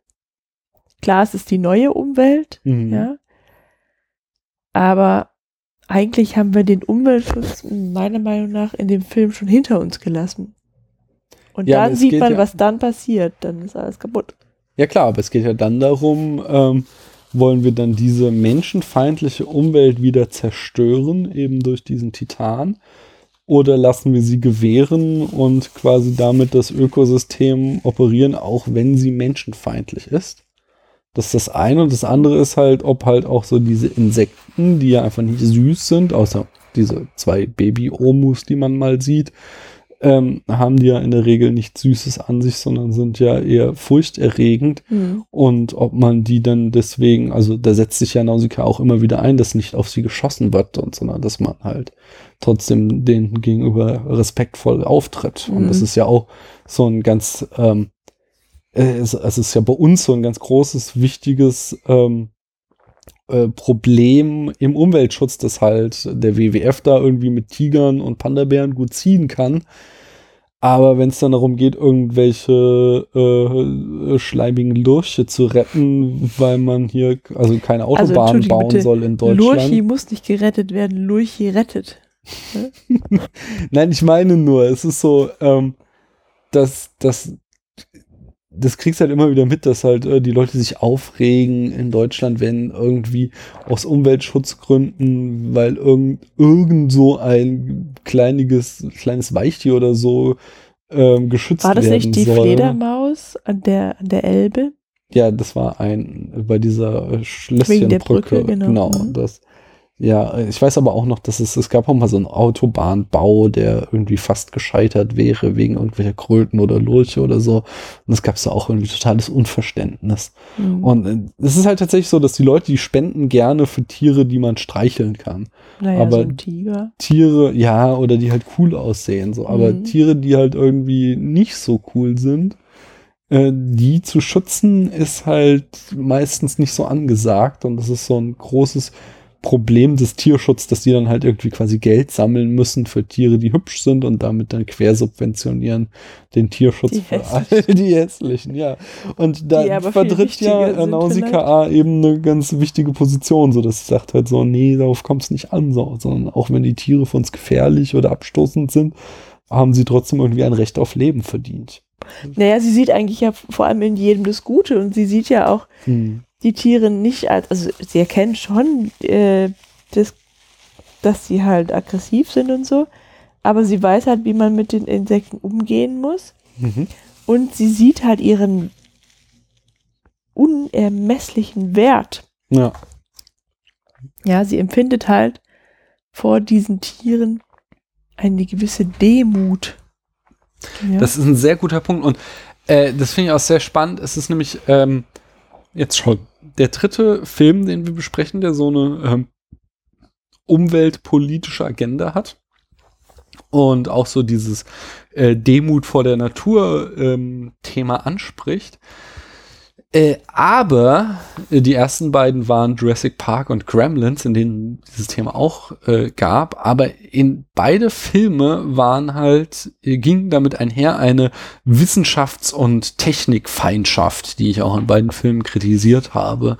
Also ein sehr äh, konservatives Bild von wegen, die Wissenschaftler sind böse, weil sie quasi die Natur vergewaltigen und den, den natürlichen Zustand schänden. ja, weil sie es verändern möchten. Genau. Ne? Und das finde ich halt, fand, das fand ich richtig, richtig gut an Nausicaa A, dass es halt ein Märchen ist, was aber äh, total wissenschafts ähm, ähm, positiv eingestellt. Also Nausicaa ist halt eine Wissenschaftlerin, die geht dahin und sammelt Sporen und ihr Vater ist halt äh, an dieser Pilzkrankheit erkrankt Mhm. und sie versucht halt dann ähm, in ihrem kleinen Labor herauszufinden ein Heilmittel und dadurch findet sie halt heraus, dass man diese Pilze, wenn man sie mit klarem Wasser quasi versorgt, dass sie dann gar nicht mehr giftig sind und so. Das heißt, der Wissenschaft, äh, der Film ist einfach wissenschafts äh, freundlich, also der Wissenschaft Mhm. positiv gegenüber eingestellt und vertritt halt zugleich so eine umweltpolitische Agenda und zeigt damit, dass das kein Widerspruch sein muss, was halt zum Beispiel äh, oder ich glaube, also nicht nur in jetzt den beiden Filmen, die wir da als Beispiel äh, ähm, Mhm. hatten, sondern ich glaube, das ist so ein Leitmotiv, was so im westlichen Tradition einfach vorherrscht, dass, äh, dass, dass da immer gerne die Wissenschaft als Feind der Natur angesehen wird und ich das halt ein schiefes Bild finde und das hier schön Mhm. gerade gerückt wird. Naja, also äh, das ist tatsächlich so, dass in vielen Filmen die Wissenschaft äh, dargestellt wird als ein, ein Mittel, um ähm, quasi die, die Macht des Menschen zu vergrößern und Mhm. Herr der Natur halt auch zu sein oder zu werden. Und ähm, hier ist es halt einfach nur der, der, ja, ein Mittel oder halt einfach der Ausdruck eines Menschen, der halt hinter die Oberfläche oder, oder unter die Oberfläche schauen möchte. Mhm. Ja. Also Eben. klar, Diesen Wissensdrang hat, der der Wissenschaft zugrunde liegt. ja, genau. Aber mit der Demut, Aber es, ja, genau, also das ist, glaube ich, bei Nausicaa schon so angelegt, dass sie halt eine besondere Person ist, weil sie so viel Empathie aufweist für Mhm. alles und jeden und sogar für diese Insekten. Da haben wir irgendwann mal so ein Flashback in ihre Kindheit, wo sie halt mit einem Omo-Baby spielt oder das als Haustier hält, als, also heimlich mhm. weil die Menschen halt alle Angst vor den Omus haben. Weil, wenn die Omus gereizt werden, dann walzen die halt einfach alles nieder und töten die Menschen. Mhm. Das ist ja schon nachvollziehbar. Aber Nausicaa, die spürt halt irgendwie, dass es halt ein Lebewesen ist, das halt irgendwie in gewisser Weise behandelt werden muss und halt, also dass es dann kein, kein böses Wesen ist, sondern ähm, ja, dass man dem halt irgendwie Respekt gegenüber Mhm. äh, entgegenbringen muss und, und dann möchte sie halt auch herausfinden, quasi, ähm, was das Lebewesen eigentlich so antreibt. Mhm. Ja, also vom, also der Trope, der da hinter mhm. dieser Figur Nausicaa steckt, ist eindeutig sowas wie der oder die Auserwählte. Sie ist so voll der Jesus-Typ, mhm. äh, ein, ein Messias und das wird in im Showdown in dieser Bildsprache ja über die Maßen deutlich, wie sie dann quasi auch Jesus, obwohl es ja aus, aus einer fernöstlichen, also einer anderen Religionstradition kommt, aber eben äh, da ja wahrscheinlich wieder irgendwie so ein Mythem drinne steckt, dass die, die Geschichten äh, durch verschiedene Religionen und Mythen die gleichen sind, dass da halt, oder, oder vielleicht auch Miyazaki westlich genug geprägt war, dass er da tatsächlich so ein Jesus-Bild bringt, dass sie halt, sie ja durch den Tod geht und dann von den ähm, Omus wieder zum Leben erweckt wird und wie sie dann halt da auch getragen wird auf diesen Fühlern am Ende. Das ist schon sehr stark, äh, steckt da drin so irgendwie der, ja, der Messias-Typ. Aber äh, es steckt noch mehr Starkes in Nausicaa, nämlich wir haben hier eine starke Frauenrolle. Sie ist aktiv, sie ist, ähm, äh, ja, sie hat teilweise ähm, Attribute, die überhaupt nicht mit Frauen assoziiert werden, besonders wenn ihr Vater getötet wird durch die, ich, ich habe leider den Namen von diesen beiden Nationen vergessen, aber mhm. dieses, die, die, die Krieger der einen Nation, die dann eben das Tal der Winde besetzen, die töten dann ihren Vater, den König, und sie gerät dann richtig in Rage und äh, bringt dann erstmal so eine ganze Horde Soldaten um. Und ja, eben, eine Handvoll. Ne? Ja, eine Handvoll, gut. Aber trotzdem, ähm, dieses in Wut geraten und aus Wut äh, oder aus gerechtem Zorn ist es ja äh, äh, quasi da Männer zu töten. Das ist ja total ein Attribut, was wir normalerweise oder wir in unserer westlichen Tradition oder auch im, im Japanischen, so wie ich es gelesen habe, gar nicht mit Frauen verbunden wird, dass die sowas machen. Die sind ja eher immer verständig und äh, ängstlich. Knab, äh, ja, oder zeigen Gnade und sowas, aber das wirklich aus Mut, Mord, äh, aus Wut und Rache mordet, das ist eben ein total männliches Attribut und es war wohl auch ähm, das Bestreben von Miyazaki, dass er eben äh, äh Charakteristika des ähm, sogenannten Shoujo-Mangas, also des weiblichen Mangas, äh, wie irgendwie süß und jugendlich und äh, unschuldig äh, vereinen wollte mit traditionell ähm, männlichen Werten des japanischen Kinos, wie man sie zum Beispiel auch aus äh, den Filmen von Ari Akira Kurosawa kennt, so also die Sieben Samurai, dieses Ehre und äh, äh, großer Krieger sein und so. Das ist sowas, was ja eher mit starken Männerrollen in, auch im japanischen Kino verbunden wurde. Aber neben diesem ganzen, äh, ich bin so verständnisvoll und äh, total lie liebe euch alle, ich bringe euch liebe Aspekte von Nausicaa, gab es auch einen anderen in eben dieser Shoujo-Tradition, diesem weiblichen Comic-Stil, zum Beispiel Manga-Stil, der uns beide zumindest irritiert hat und ich glaube dich sogar massiv gestört. Das war der kurze Rock. ähm, also ich bin, hab, während wir den Film gesehen haben, habe ich die ganze Zeit, bin ich davon ausgegangen, dass wir tatsächlich ihren nackten Hintern sehen. Also sie hat halt irgendwie so ein Kostüm an, äh, mit einem kurzen Röckchen unten.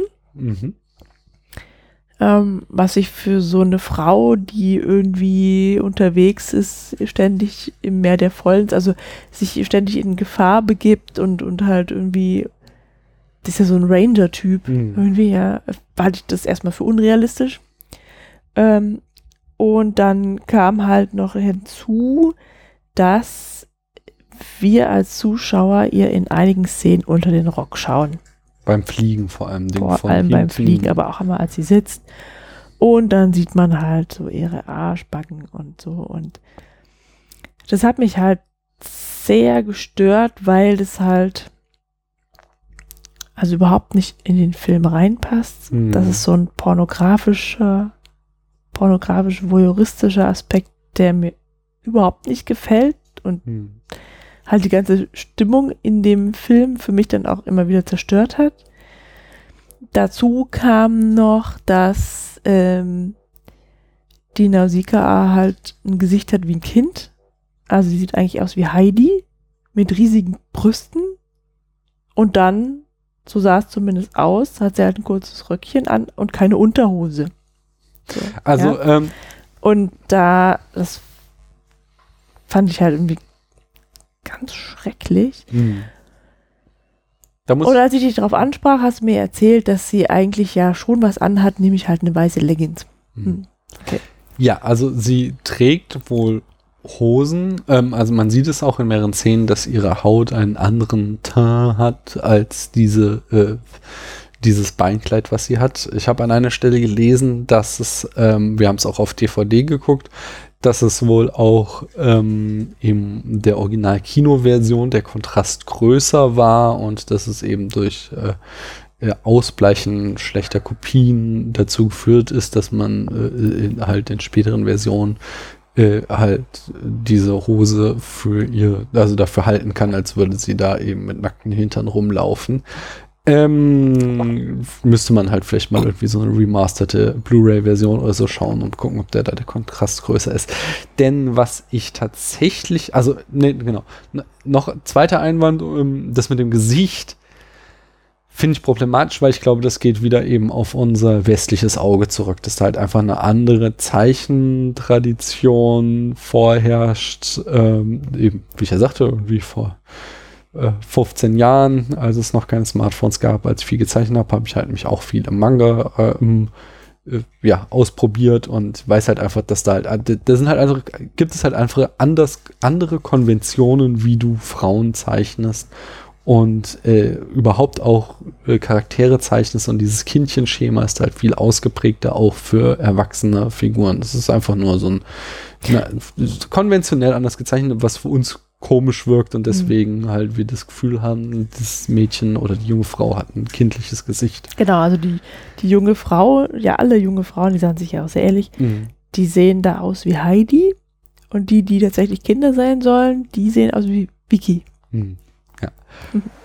Und da jetzt halt aber das große Aber sind eben die von dir schon erwähnten Einstellungen. Und da glaube ich halt, dass da wieder äh, diese, was wir bei das Fenster zum Hof auch gesprochen haben, eben diese Theorie vom Menschenblick ganz stark ist. Ich glaube halt, dass Miyazaki das wahrscheinlich sogar unbewusst gemacht hat, dass er da äh, halt einen total sexualisierten ähm, und äh, also sexuell aufgeladenen männlichen Blick auf diese Charakter äh, auf dieses von ihm gezeichnete Frau auch noch hat, äh, wenn er eben uns äh, Kameraeinstellungen zeigt, die ihr von hinten beim Fliegen unter den Rock gehen oder beim Sitzen äh, und mhm. äh, dann ist es halt auch kein Zufall mehr, dass irgendwie diese Hose ob sie jetzt mehr oder weniger Hautfarben ist, aber dass sie halt eng anliegend ist und da alle Konturen betont und so, das ist auf jeden Fall, dass das äh, sexualisiert und durchaus irgendwie hat es auch sexistische ähm, Komponenten. Das mag jetzt aus der Tradition stammen oder so, aber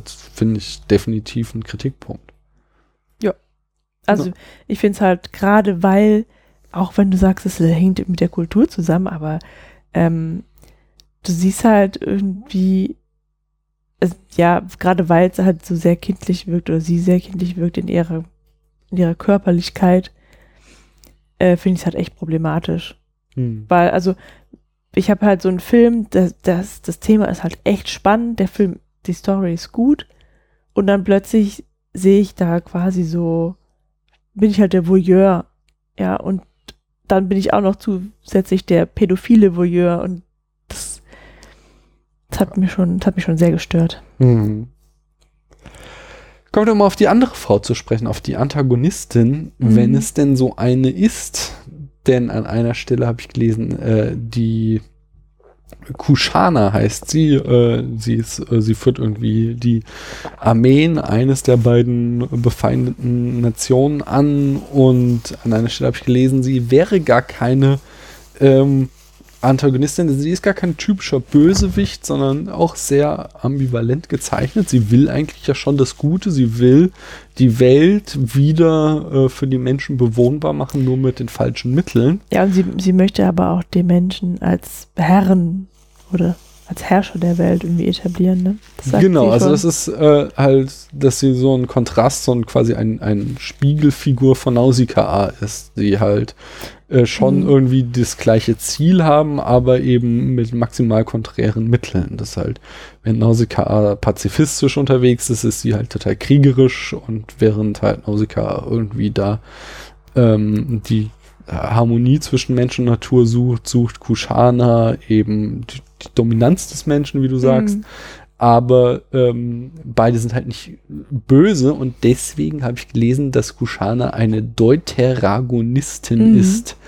Frau Literaturwissenschaftlerin, erklären Sie uns mal bitte, was eine Deuteragonistin im Gegensatz zu einer Antagonistin ist. Also ich gebe zu, dass ich diesen Begriff zum ersten Mal gelesen bzw. gehört habe. Mhm. Deswegen habe ich nachgeschlagen in meinem Lieblingslexikon, das Metzler Literaturlexikon. Ja. Und da habe ich interessante Dinge herausgefunden, nämlich äh, der Protagonist ja. oder als Protagonist wurde ursprünglich bezeichnet der Mensch, der im Drama, im Griechischen, ja, ähm, dem Chor gegenübersteht. Oho.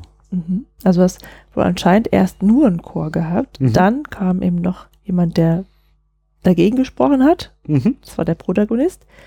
Und wenn dann noch eine weitere Person auf die Bühne kam und gegen den Chor gesprochen hat, dann war das der oder die Deuterogan Deuteragonistin. Mhm. Ja. Ähm, und zwar hat das wohl der Aeschylus eingeführt mhm. in seinen Dramen. Und dann kam sogar mit Sophokles noch die dritte Person, der Triagan, ah, boah, Tri, Agathonist? Nein. Tri Agontonist. Agontonist, oh Gott. Ja. Triagontonist gut. Ja. Ähm, aber angeblich hat es den auch schon bei Aeschylus äh, Orestin gegeben. Aber gut. Ähm, ja. Und der Protagonist, der, der, der ähm, Antagonist ist derjenige, der ähm, quasi verfeindet ist mit dem Protagonisten, mhm. während der Deuteragonist einfach nur mit ihm zusammen auf der Bühne steht. Das ist quasi die zweite Hauptperson, könnte okay. man sagen.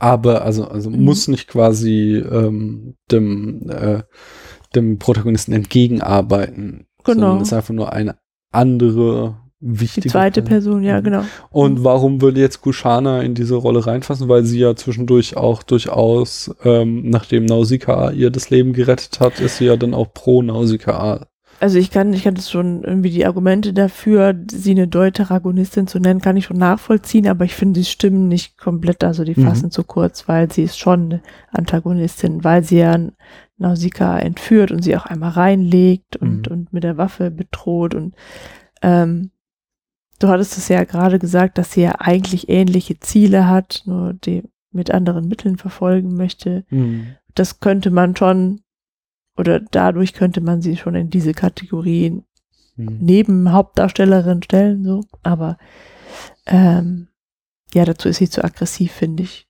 Hm.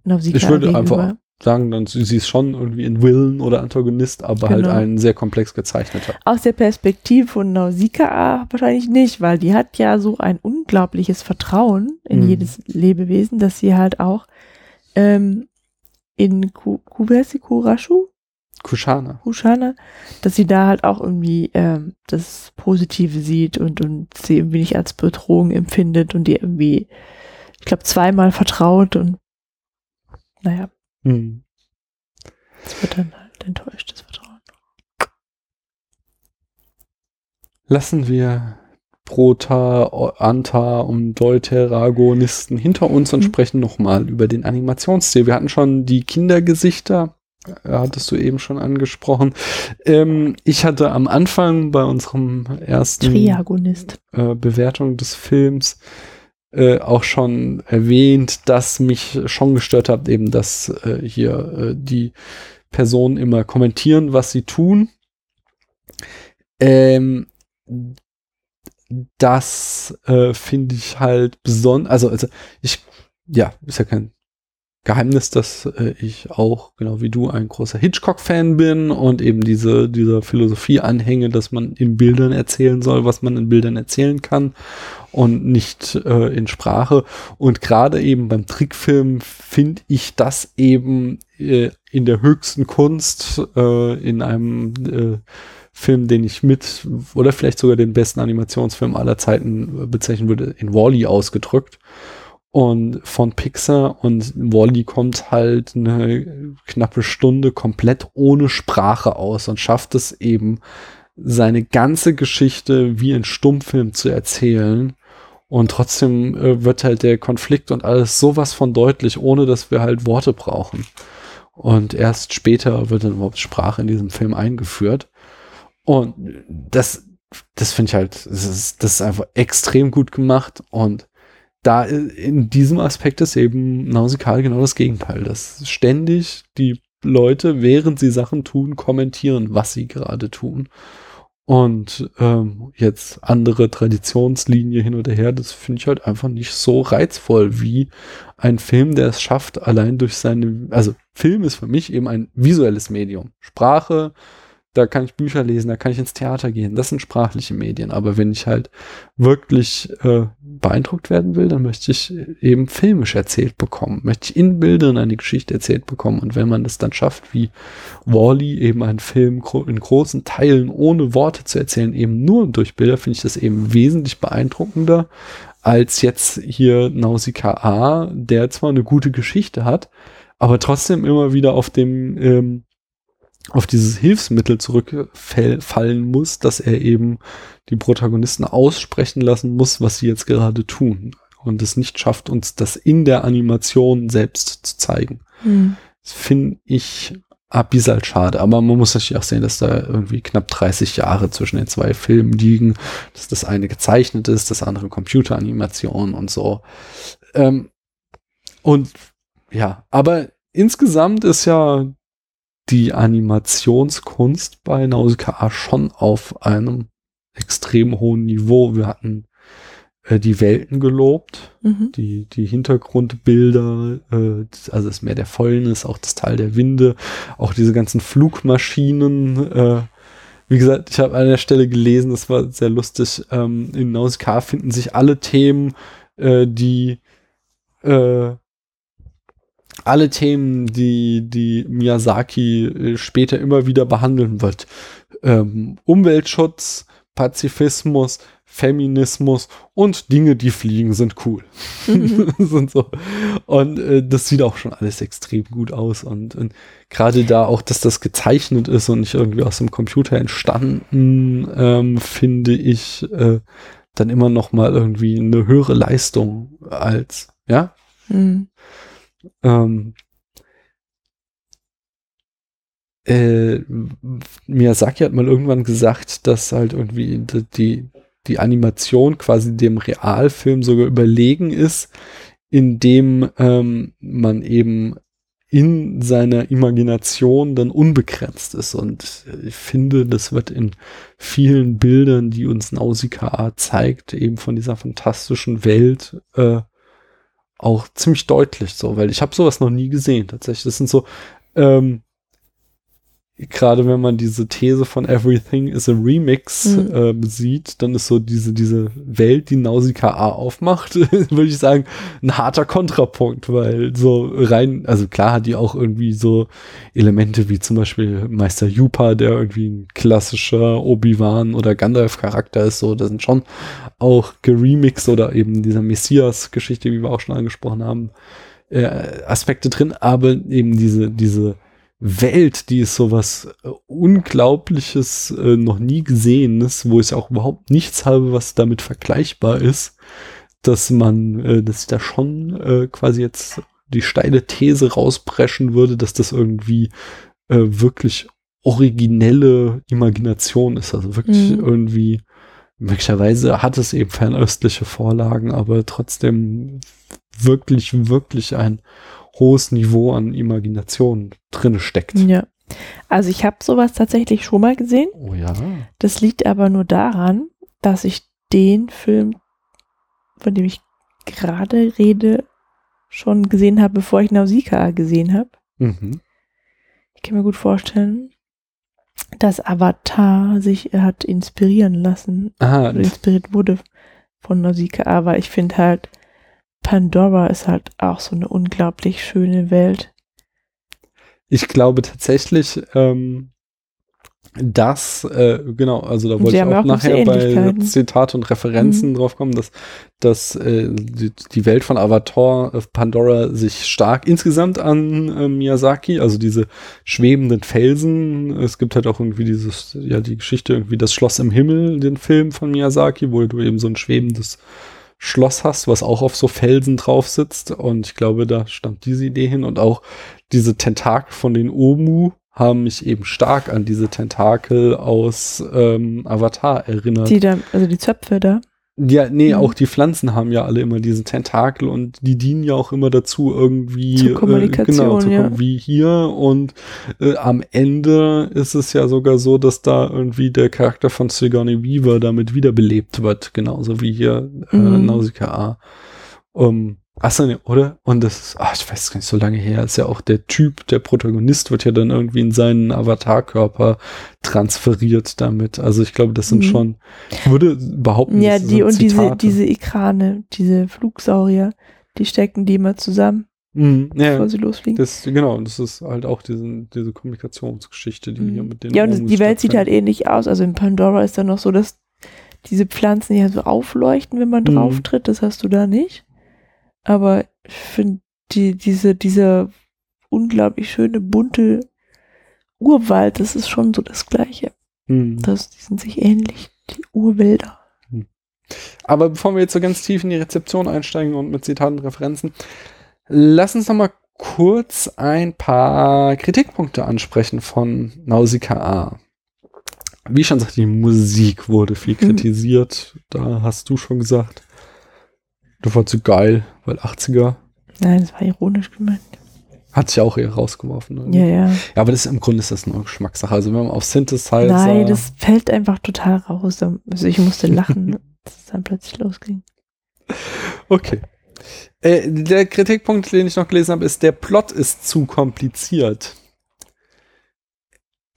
als wir eben die Handlung in fünf Sätzen erzählt haben, dachte ich auch so, da ist schon, also so richtig, worin eigentlich der Konflikt zwischen diesen zwei Nationen besteht, habe ich da nicht mehr hm. zusammengekriegt. So also das könnte jetzt aber auch eine kulturelle Frage sein, weil ich habe nämlich die Namen dieser zwei Nationen nicht auseinanderhalten können. Mhm. Das eine fing mit T an, das andere mit P, glaube ich, aber ja, hat, ich war komplett verwirrt. Also ich habe nicht verstanden, warum die sich bekriegen und wer eigentlich zu wem gehört. Ich habe zum Beispiel Doch, die ganze Zeit gedacht, dieser, dieser Junge, der da noch auftaucht, der sei irgendwie, also ich habe immer gedacht, der sei auf der falschen Seite.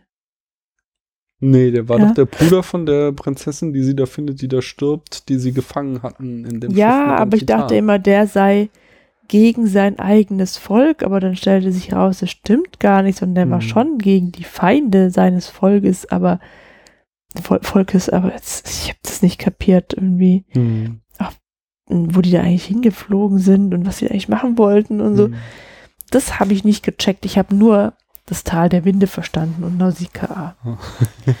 ne, ähm, also ich habe schon mitgekriegt, wer zu wem gehört mir war nur die Motivation nicht ganz klar. Also Motivation von Kushana, diesen Titanen irgendwie wiederzubeleben, habe ich verstanden, aber worin halt einfach der Konflikt zwischen diesen beiden Nationen stand, außer die mögen sich nicht hm. Erbfeindschaft oder was immer, was darüber hinaus eigentlich ihr Konflikt war, das habe ich einfach nicht, das ist nicht ist gut möglich, dass es erzählt wurde, aber es ist an mir vorbeigegangen. Was hältst du davon, dem Vorwurf, dass der Film predigen würde? Nichts. Hast schon gesagt, dass du es eher subtil fandest, ja. nicht wahr? Das fand ich nicht. Ich fand es schon in your face quasi die Botschaft. Äh, ähm, aber ja, ich kann die halt unterschreiben. Das Ende ist vielleicht ein bisschen zu dick aufgetragen mit diesem, wo sie da wirklich. Ja, Was, ja sie hätte auch einfach tot sein können. Ne? Ja, ja. Mhm. Aber nun gut. Konnte ich jetzt auch mitleben. Hat mich jetzt nicht irgendwie. Das ist hat schon irgendwie auch zu, zur Gesamtstimmung des Films gepasst, habe ich jetzt irgendwie nicht rausgeworfen. Ja, ich fand den Film nämlich ziemlich religiös, ehrlich gesagt. Mm. Hm. Ja. Mhm. Ähm, ja, und dann, dass er übererklärt, habe ich an einer Stelle gelesen. Ich glaube, das geht so in diese Richtung, die ich auch sagte, dass mhm. halt eben die Protagonisten jederzeit immer sagen und kommentieren, was sie jetzt machen und warum das gut oder schlecht ist. Das ist so, ja, halt auch nicht mein Style, finde ich auch nicht gut. Und an äh, ein letzter Kritikpunkt noch, er wäre klischeebeladen. Was sagst du dazu? Das verstehe ich nicht. Also, es mag ja nicht der gleiche Rezensent, Rezensent gewesen sein, aber du hast selbst gesagt, das ist außergewöhnlich, was wir für eine Rollenverteilung da mhm. haben. Und das ist ja genau das Gegenteil von klischeebeladen. Ja. Ja, du hast wahrscheinlich. Und dann du halt so die Leute, die Angst haben vor dem Fremden. Und dann hast du die eine, die diese Angst durchbricht und eine andere Perspektive wählt. Hm. Das ist die Heldin. Wo ist da das Klischee? Hm. Verstehe ich nicht. Ja. Die hat auch nicht mal irgendwie so einen Macker am Start. Doch, natürlich diesen, diesen Jungen, aber das ist ja nur ihr Helferlein. Also, hm. pff, nö, sehe ich nicht. Kommen wir doch zur Rezeption. Du bist dran, Paula. Der Film wurde genau wegen seiner Botschaft, die ich als sehr subtil empfinde, mhm. vom WWF präsentiert. Yeah. Und der große Erfolg ermöglichte die Gründung von Studio Ghibli, was du ja auch schon gesagt hast. Genau. Äh, international wurde ähm, Nausicaa vertrieben als Warriors of the Wind und zwar in einer Direct-to-Video-Version von der Firma New World Picture. Ähm, und äh, die hat den Film aber extrem verstümmelt und so haben sie 20 bis 30 Minuten äh, rausgeschnitten, was den Film äh, komplett entstellte. Die Handlung war nicht mehr wirklich verständlich und dazu führte, dass Miyazaki 20 Jahre lang keine internationalen Veröffentlichungen seiner Werke mehr zuließ. Zum Beispiel wurden also durch New York New World Picture die mhm. Omus einfach nur als dumpf böse dargestellt ohne irgendeine Motivation. Das heißt, genauso wie die Menschen außer Nausicaa, Nausicaa sie empfinden, mhm. sehen. Ja. Dann hat New World Picture dreisterweise die Dialoge teilweise umgeschrieben. Und sogar die Voice Actors wussten nicht einmal, was heißt nicht sogar, ähm, also die wussten nicht einmal, worum es in dem Film geht, den sie gerade synchronisierten. Mhm.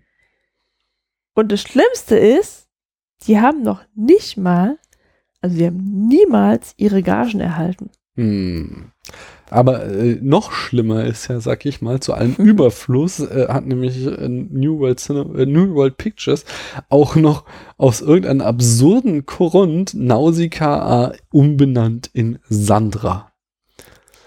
Und äh, sehr schön ist auch das Cover von diesem Video, äh, wovon es Bilder im Internet gibt, auf dem neben anderen absurden Elementen auch ein Pegasus ist, der niemals im Film vorkommt.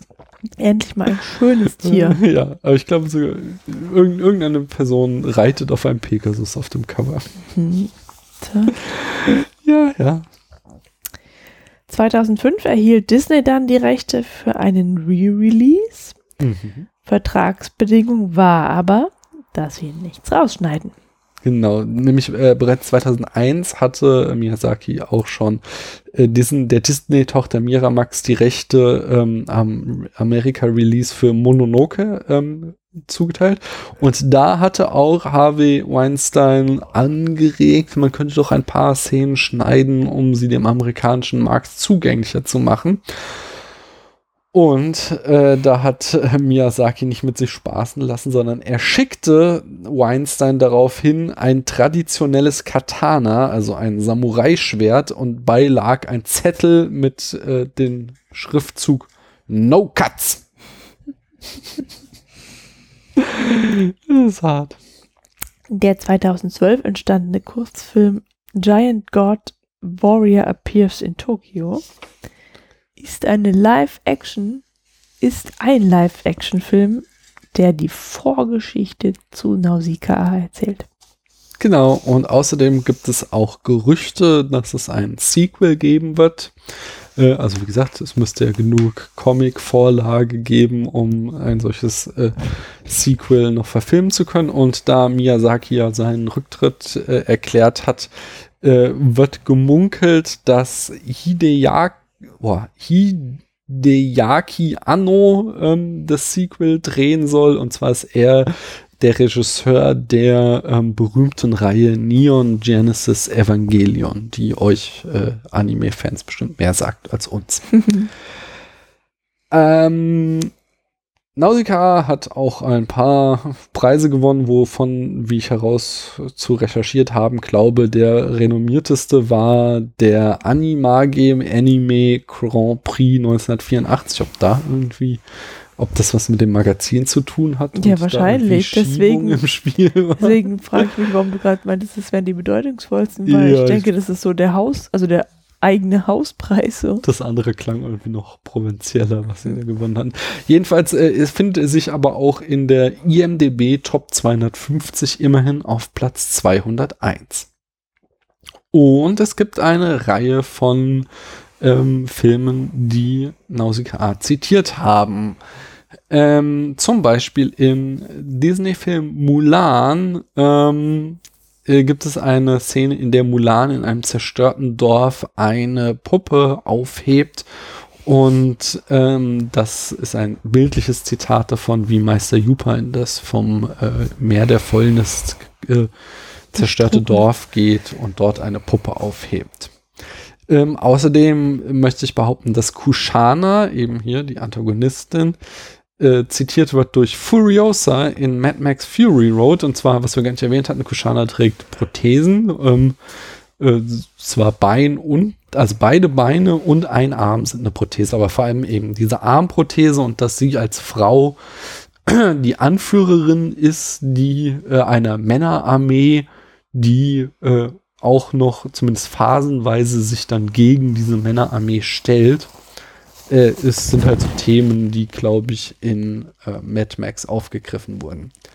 Dieses Bild, wie Nausicaa von den Omus und ihren Fühlern, die dann auch noch so leuchten, in die Höhe gehoben wird, wurde im dritten Matrix-Film, Matrix Revolution, äh, äh, eindeutig bildlich zitiert, wenn nämlich dann Neo von den Maschinen äh, am Ende äh, in eben so einem goldenen, lichtstrahlenden, äh, ja, ist ja eher Kabelgewirr davongetragen wird, aber in der gleichen Pose wie Nausicaa auch so einer Messias-Pose, also definitiv ein Zitat. Avatar haben wir eben schon angesprochen. Und zu guter Letzt, ähm, Ray aus Star Wars 7 ist äh, auch ziemlich offensichtlich äh, angelegt an Nausicaa. Ähm, äh, also während Ray ja irgendwie so einen komischen kleinen Wüstenflitzer und ähm, BB-8 als Sidekick hat, hat halt Nausicaa ihren Gleiter die Möwe und so ein kleines äh, bissiges Hörnchen, also so ein Eichhörnchen. Tito. Wie Paula sagt, äh, als Sidekick. Aber vor allem, was es ähm, offensichtlich macht, dass Ray äh, ein Zitat ist, sieht man an dem ähm, halt an der Etablierung der Charaktere, nämlich als wir Nausicaa das erstmal sehen, seilt sie sich gerade ins Meer der Fäulnis ab, um, wie Paula vorhin schön erzählte, quasi äh, äh, Sporen zu sammeln. Ja, aber auch um Teile eines Omus äh, einzusammeln, den sie dann in mhm. ihrem Tal der Winde wiederverwerten kann. Und äh, wir sehen in der ersten, wir sehen eine Etablierung von Ray, wie sie sich in einen Stern Sternenzerstörer abseilt, um eben Teile dort raus zu sammeln, um sie zwar nicht irgendwie freigebig und das Volk zu geben, aber zumindest auch da in ihrem Dorf zu verkaufen, um sie wieder zu verwerten. Und äh, damit ist eine eindeutige Parallele der zwei Charakteren hergestellt, würde ich behaupten. Hm. Damit dazu. haben wir es. Wohl oder übel geschafft, diesen Film vielleicht gerecht, vielleicht ungerecht zu besprechen. Lass ihn uns jetzt auch noch bewerten, Paula. Auf einer Skala von 1 bis 100. Wie viel bekommt er? 70. Uh, mhm. da sind wir wieder nah beieinander. Ähm, möchtest du es begründen? In deiner. Ja, weil ich nämlich die Story eigentlich total gut finde. Aber ähm, diese Geschichte mit dem unter den Rock gucken echt übel. Also dafür habe ich den noch sehr gut bewertet. Ähm, aber die Geschichte an sich ist so gut, dass er noch diese 70 Punkte bekommt und damit besser bewertet ist als die Ritter der Kokosnuss. Ich glaube, die haben einen. Ach nee. 62. 62. Oh, Entschuldigung, okay. Die Ritter der Kokosnuss. Ja, ja. Ähm, er kriegt von mir, ich sage 79 Punkte. Mhm. Und zwar, ich finde die Story gut, gute Action, äh, fantastische Bilder, die Moral von der Geschichte und so, damit kann ich mich auch identifizieren, aber auch dieser Blick unter den Rock finde ich schon relativ befremdlich und vor allen Dingen störte mich eben dieser Bruch mit Show Don't Tell, äh, der mich schon immer wieder sehr rausgerissen hat. Das sind dann die Abzüge von mir. Wir hören uns hier wieder äh, in Kürze schon, wenn es um den zweiten Film in unserer äh, nicht Pulp Fiction Reihe, sondern Tarantino Reihe geht, und zwar Pulp Fiction. Und die Älteren unter euch werden sich erinnern, Moment, Pulp Fiction hat der Spätfilm doch die schon Älteren. im Archiv. Ich glaube, Folge 3 haben wir Pulp Fiction gewidmet. Und deswegen haben wir uns da wieder was ausgedacht und die nächste Folge wird ein Special. Schaltet auch das nächste Mal wieder ein. Juhu, ein Special. ich habe noch was, ich muss noch was sagen. Ja. Entschuldigung. Äh, ich möchte mich bedanken. Wofür möchte ich bedanken? Ich möchte mich bei unseren Hörerinnen und Hörern bedanken dafür, dass sie an der Abstimmung teilgenommen haben, dass sie sie maßgeblich, also, also genutzt haben mhm. und uns dazu gebracht haben, also mich jetzt speziell, einen Film zu schauen, den ich sonst bestimmt nicht geschaut habe, hätte, denn das Genre Anime hat mich nicht nur nicht interessiert, sondern sogar abgestoßen. Ähm, der Grund der Abstoßung wurde zwar wiederholt, aber äh, ich fand den Film dann doch wieder so gut, dass ich mir überlegt habe, jetzt vielleicht auch Mangas zu lesen. Also ich bin einem neuen Genre näher gebracht worden und dafür bedanke ich mich und an die rege, für die rege Teilnahme natürlich. Äh, apropos Abstimmung, da wird auch demnächst wieder was auf euch zukommen. Seid gespannt. Ähm, da da habe ich schon wieder was geplant. Äh, Im Special. Nee, nee, so schnell noch nicht. Aber es kommt ja jetzt bald der Oktober und der Oktober bringt ja in der Film-Podcast-Landschaft auch immer so einiges mit sich.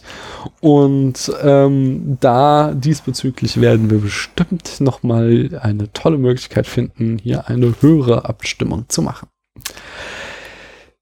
Hoffentlich nicht bis dahin, sondern bis zur nächsten Folge äh, wünschen wir euch einen schönen guten Abend, gute Nacht, schlaft gut. Und einen schönen Tag. Einen guten Start in die Woche, ein frohes neues Jahr und herzlichen Glückwunsch zum Geburtstag. Prost. Tschüss. Bis dann. Man hört sich.